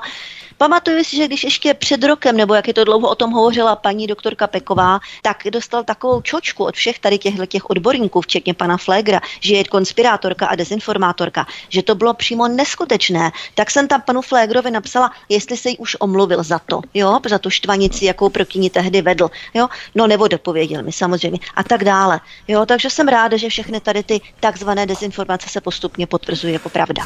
Samozřejmě, protože každý policejní vyšetřovatel, který začne vyšetřovat nějaký zločin, tak na začátku toho vyšetřování je konspirační teoretik, protože nemá potvrzené, jestli ten zločin opravdu stal.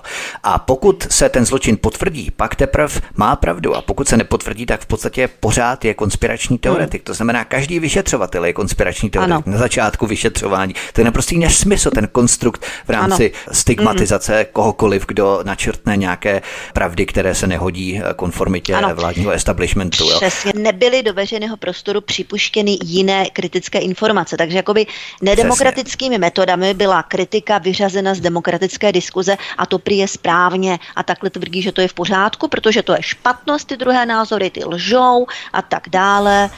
To je, jak kdyby se bavili malé děti spolu, to je absurdní.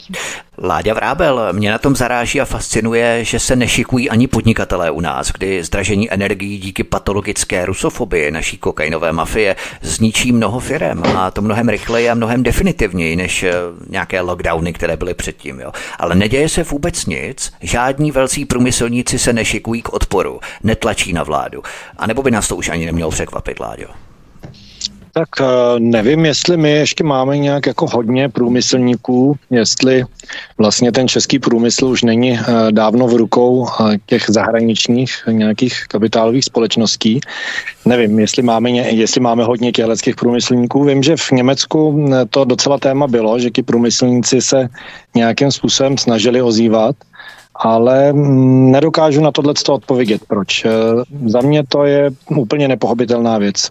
Co se mě týče, tak si myslím, že s těmi průmyslníky to bude asi podobné jako s běžným člověkem, který sedí u televize. Prostě všichni čekají na to, že se to nějakým způsobem začne řešit, že se to bude otáčet a možná, že se taky ty průmyslníci třeba přidají, až uvidí velkou demonstraci na Václaváku, tak řeknou, hele, už je to tady, pojďte, my se taky přidáme a začneme tlačit taky. Nevím, doufám, že se to stane. Eva Hrindová, ono to ani nikdy jiné nebylo, ale teď je to v podstatě všem na očích, všichni to vidí, ale takhle to bylo vždycky, že organizace jako třeba WHO, Světová zdravotnická organizace, je PR agenturou farmaceutických korporací. Otázkou je, kdy k tomu došlo v podstatě v rámci nedůvěry občanů vůči nejenom národním institucím, které obhajují ten systém, nikoliv občany jako individuální osoby, jako živé bytosti, ale i vůči mezinárodním organizacím. Takže dříve to v podstatě bylo stejné, akorát teď je to asi více na očích, že po covidu a v rámci té ukrajinské války, energetické krize a tak dále. No tak já si myslím, že tady za tím větším tlakem těch korporátů je samozřejmě větší chuť vydělávat ještě víc peněz a mít ještě větší moc, že tady tyhle lidi, jak když vidím Billa Gatese a podobné, nebojím se říct až zrůdy pro mě, tak oni prostě nemají žádnou záklopku a tady jde opravdu jenom o ty prachy a o nic jiného. Takže oni jsou řízení tou touhou získat ty peníze a zastaví je jedině to, když my jako lidi to odmítneme. Já vzpomenu na jednu historku, možná jsem ji tady už někdy říkala, protože podle mě krásně ilustruje, jak ty věci fungujou a jak strašně velkou moc mají v rukou lidé a neumí používat. Moje kamarádka mi říkala, že její kamarádka lékařka, dermatoložka, a to bylo tak před 10 lety, už před 10 lety, že jí ta dermatoložka říkala, že neví, co se to děje s těma lidma, že vůbec nechtějí žádný léky, protože na veškeré kožní problémy se předepisovaly kortikoidy, což je jako když jdete dělem na komára, a ne každý mu to udělalo dobře a ty lidi na to přišli a prostě začali to odmítat a raději se obraceli k nějakým lektvarům z bylin a podobně, protože ty neměli tolik nežádoucích účinků. Ty lidi na to přišli sami a začali to odmítat, ty léky. A to už bylo před 10 lety. A ona, ta doktorka, nevěděla, co to znamená a byla z toho vyděšená. Takže já si myslím, že když ve velkém lidi začnou odmítat tady tyhle ty věci a přestanou to kupovat nebo do toho investovat, tak tady tyhle ty korporátní nadnárodní firmy velice rychle to pochopí. Ale a budou teda dělat dobrý biznis jako pro nás a budou dělat dobré věci pro lidi a nebo prostě ty lidi to odmítnou, ale bohužel já musím teda říct, že ať byly aktivity různé, když třeba Lidl přišel z letáky, kde odmazal z chrámů na Santorini kříže, tak okolo toho byla velká diskuze, nebo když měl v letácích v Česku černochy, tak to lidi hodně jako vzalo, ale Lidl je pořád nejnavštěvovanější obchod s největšími zisky a opravdu se potom nemůžeme divit těm korporátům, že neberou ty názory těch lidí vážně, protože v konečném důsledku jdou lidi do těch krámů a koupí to předražené zboží, nechají se sdírat, stejně tak jako jdou k těm volbám, teď budou mít příležitost na ten podzim a budou volit ty politiky z té 5 koalice, který podle mě bez ohledu na to, kdo konkrétně, já nejsem příznivcem jako nějakých, jak se to řekne, té společné viny nebo té kolektivní viny a každý má právo být posuzován samostatně, ale myslím si, že v tuto chvíli a v tuto situaci, v které jsme, opravdu musíme uplatnit kolektivní vinu na všechny politiky 5 koalice a dělat všechno proto, aby se nedostal do Senátu a na radnice našich měst ani jeden 5koaličník. A bez ohledu na to, jestli to jsou fajn lidé. Takže bohužel to neustále podporujeme a ta zpětná vazba jak těm firmám, vždyť se podívejte, vyhlásila se 4. dávka. Kolik lidí mělo problémy po 1., po 2., po 3. dávce? Už se o tom opatrně mluví i v mainstreamu. A když oni přišli se 4. dávkou, no tak tam pár dní byly i fronty. No, tak jako to je těžké, no. Tak vždycky tady bude část obyvatelstva, která bude hypnotizovaná tou sugestivní propagandou režimu, ale pojďme na poslední kolečko, budeme končit, už nemáme tolik času. Poslední otázka pro vás všechny tři. Míša Julišová nejdřív. Když bychom závěrem navázali na to, čím jsme začali, tedy spojováním věcí do souvislé řady, myslíš, že lidstvo zlenivělo, že lidé hledají ty nejkratší cesty, věci si všemožně ulehčují, zjednodušují, a to se týká i myšlení. Prostě lidé jsou líní si trénovat a cvičit mozek nacházením, hloubáním, analýzami, a to nemyslím ani nějak špatně. Lidé jsou zaměstnaní od rána do večera, stále více řeší existenční problémy, k tomu je ten režim dohání. A na tohle jim prostě nezbývá čas a proto musíme tu absenci vyplňovat nějakým způsobem i na alternativy, Míšo. No ono, zjednodušovat si je lidskou podstatou, že jo, nechceme dělat věci složitě, chceme to mít co nejrychleji a nejjednodušeji hotový, ale ne vždycky je to správně, jo, takže v rámci toho myšlení, kritického myšlení, co nejrychleji zhlédnout, já nevím, nějaké zpravodajství v 7 nebo o 7:30 a co nejrychleji přijmout tyhle ty názory, není ta nejlepší cesta. Bohužel je nejjednodušší a ano, hraje v tom roli určitá mentální lenost, pohodlnost, také strach, také určité bytí v nějaké bublině. Dovedu si představit, nebo znám tu situaci na různých univerzitách, tam kdyby někdo z těch asáků, z asistentů, náhodou vznesl nějaký kritický názor tady vůči tomu ukrajinismu nebo covidismu, no tak to by tam dál nemohl pracovat. Bylo prostě, by to asistoval.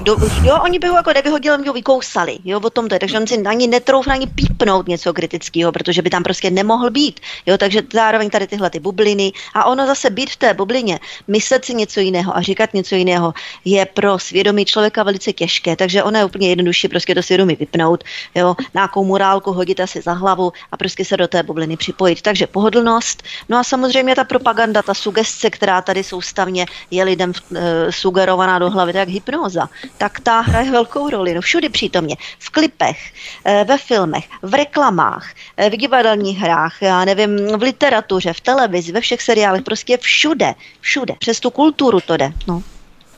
Eva Hrindová, ten příměr o zjednodušování a zlehčování můžeme vidět i v kuchyni třeba, kdy lidé stále více používají různé polotovary, trvanlivé potraviny, aby si ušetřili čas. A samozřejmě potom, co s tím časem budou dělat, ušetřeným časem proflákat ho. Já samozřejmě taky konzumuju polotovary, ale jenom proto, abych měl víc času na ty překlady a natáčení. Pořadu to je trošku něco jiného u mě, jo? Jo. Ten ušetřený čas investuju do těch věcí. Já. Ale myslíš, Evi, že tohle je problém? Lidé prostě chtějí mít všechno hned a všechno rychle a to se promítá v podstatě i do těch myšlenkových konstruktů kolektivních, hypnotizovaných. Evy. No tak já bych dokonce byla ještě tvrdší a já bych řekla, že to, co tady vidíme, to je v podstatě debilizace společnosti a velkou rukou k tomu přispívají právě sociální sítě, internet, média. Takže na ty lidi se to valí ze všech stran a oni už to nestíhají vůbec analyzovat, vyhodnocovat. Málo kdo má v sobě tu morálku, aby se zastavil a odsunul to všechno od sebe a přemýšlel. Takže to mě zaujalo, to jsem slyšela v nějakém pořadu, kdy tam nějaký člověk říká, že udělal takový test a dal lidem otázku, aby na ní ale odpověděli bez použití Google a vyhledávačů a internetu. To znamená, že buď to museli tu informaci mít oni ty lidi v hlavě, nebo si ji měli vyhledat ve své knihovně a někteří museli jít do veřejné knihovny. A my jsme už se to odnaučili, protože jsme zvyklí, že všechno si najdeme na internetu, takže v hlavě už to, že si nepamatujeme žádná telefonní čísla, taky o něčem vypovídá. Jo, takže všechno se nám jakoby ulehčuje, aby jsme nemuseli přemýšlet, ty lidi hloupnou, neumí analyzovat ty informace, ale já jsem optimista v tom, jak jste tady zmínili to jídlo, tak vidím velký trend, že se lidi vrací ke skutečným potravinám, že hodně i ten covid přispěl k tomu, že lidi začali doma vařit. Teďka, jak budou ty drahé potraviny, tak se vrátí k těm základním potravinám. Lidé chodí méně do restaurací, proto více vaří. To je logické. Ano. Takže ono je to vrátí tady k těmto věcem a to je přinutí o těch věcech přemýšlet.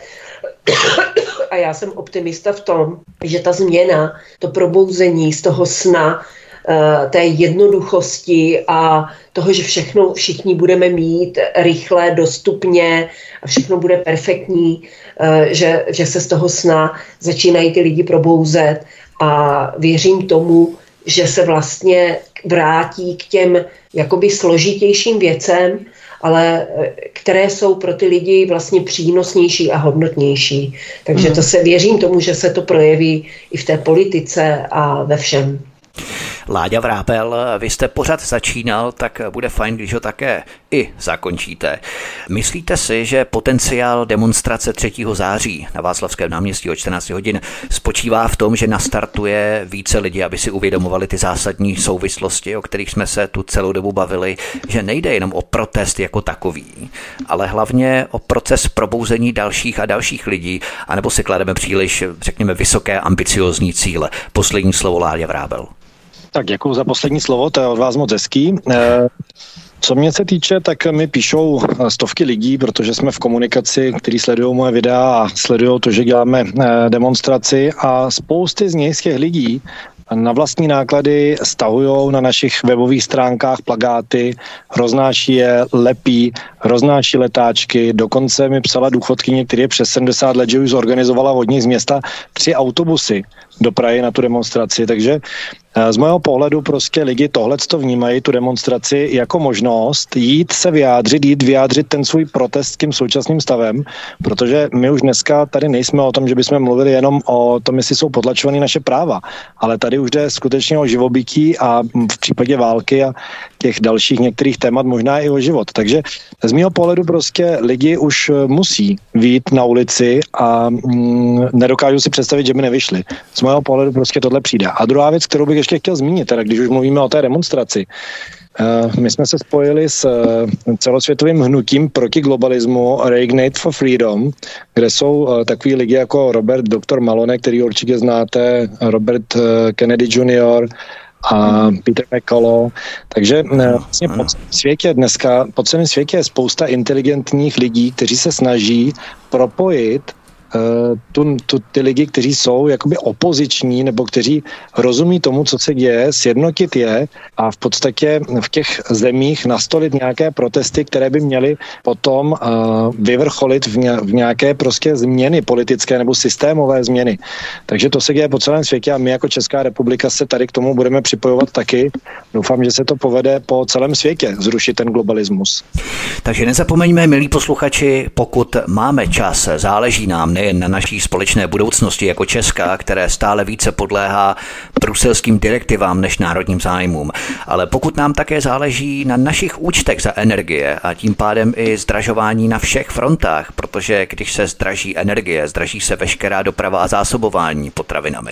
Pokud nám záleží na našich úsporách, které se drancují inflací, nebo je nám naši rusofobní kokainová mafie vytahuje skrze inflaci a raketové zdražování. Šetřili jsme si 40 let třeba na stáří a nakonec nám naši vydřené peníze vytrancují vlády společně s bankami. Pokud nám všem záleží na tom, abychom nechudli, ale aby se ve 21. století náš životní standard, prosperita, status a úroveň zvyšovaly, nikoli snižovaly jako za války před 70 lety. Pokud nám všem záleží na tom, abychom žili náš život v míru, přátelství mezi všemi národy a harmonii, zvažme naší účast na demonstraci 3. září od 14 hodin na Václavském náměstí. Důležití jsme každý z nás se počítá a každý z nás může také tento pořad sdílet na co největší množství sociálních médií, za což vám velmi děkujeme, milí posluchači, protože je důležité, aby se tyto informace dostaly k co nejvíce lidem a abychom aktivizovali a mobilizovali co nejvíce lidí k tomu, aby třeba zvážili svou účast i na této demonstraci 3. září na Václavském náměstí. A já už závěrem pořadu tady poděkuju publicistce Míše Julišové. Míšo, mě se moc hezky děkuju a budu se těšit na příští povídání. Děkuju všem spoludiskutujícím za výbornou, krásnou diskusi a spoustu zajímavých názorů a všem posluchačům přeji krásný, pěkný večer. Rozloučím se také s blogerkou, nakladatelkou Evou Hrindovou. Evi, měj se moc krásný, díky za všechno a budu se těšit příště. Já děkuji, přeji všem hezký večer a budu se těšit na další setkání a na další podnětnou diskuzi. A rozloučím se také s publicistou, youtuberem, spolupořadatelem demonstrace 3. září na Václavském náměstí Láďou Vrábelem. Láďo, mějte se moc hezky, moc vám děkuju za debatu a třeba i někdy příště na Svobodném vysílači. Hezký večer. Hezký večer všem posluchačům, hezký večer i vám. Děkuju, Míšo, Evo, vám za diskuzi, bylo to krásný, plodný a těším se, jestli někdy budu pozvaný a hlavně se těším 3.9., až se potkáme všichni společně na náměstí na Václavském.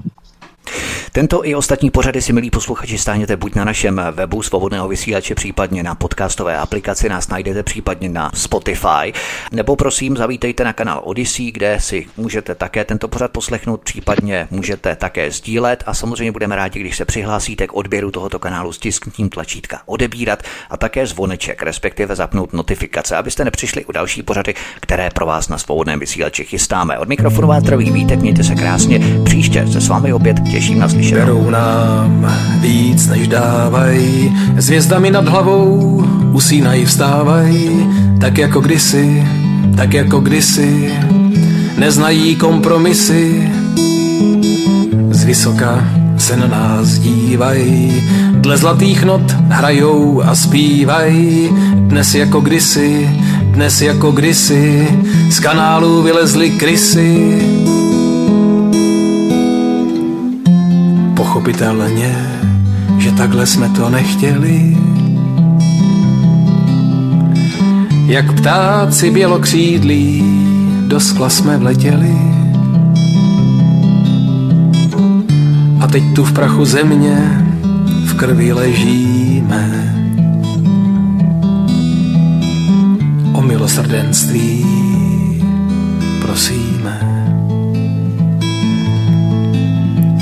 Zatímco mluví, pravda zvrací, 30 let a všechno se zasvrací. Na věčné časy, otrávené zasely klasy. A hvězdy září nejen v noci, do horských bystřin stěhují se mloci. na věčné časy, vítej, armádo spásy. Bratříčku, takhle jsme to nechtěli. Jak ptáci bělokřídlí, do skla jsme vletěli. A teď tu v prachu země, v krvi ležíme. O milosrdenství prosíme. Prosíme, pomožte nám s propagací kanálu Studia Tapin Rádio Svobodného vysílače CS. Pokud se vám tento nebo jiné pořady na tomto kanále líbí, klikněte na vaší obrazovce na tlačítko s nápisem sdílet a vyberte sociální síť, na kterou pořad nasdílíte. Jde o pouhých pár desítek sekund vašeho času. Děkujeme.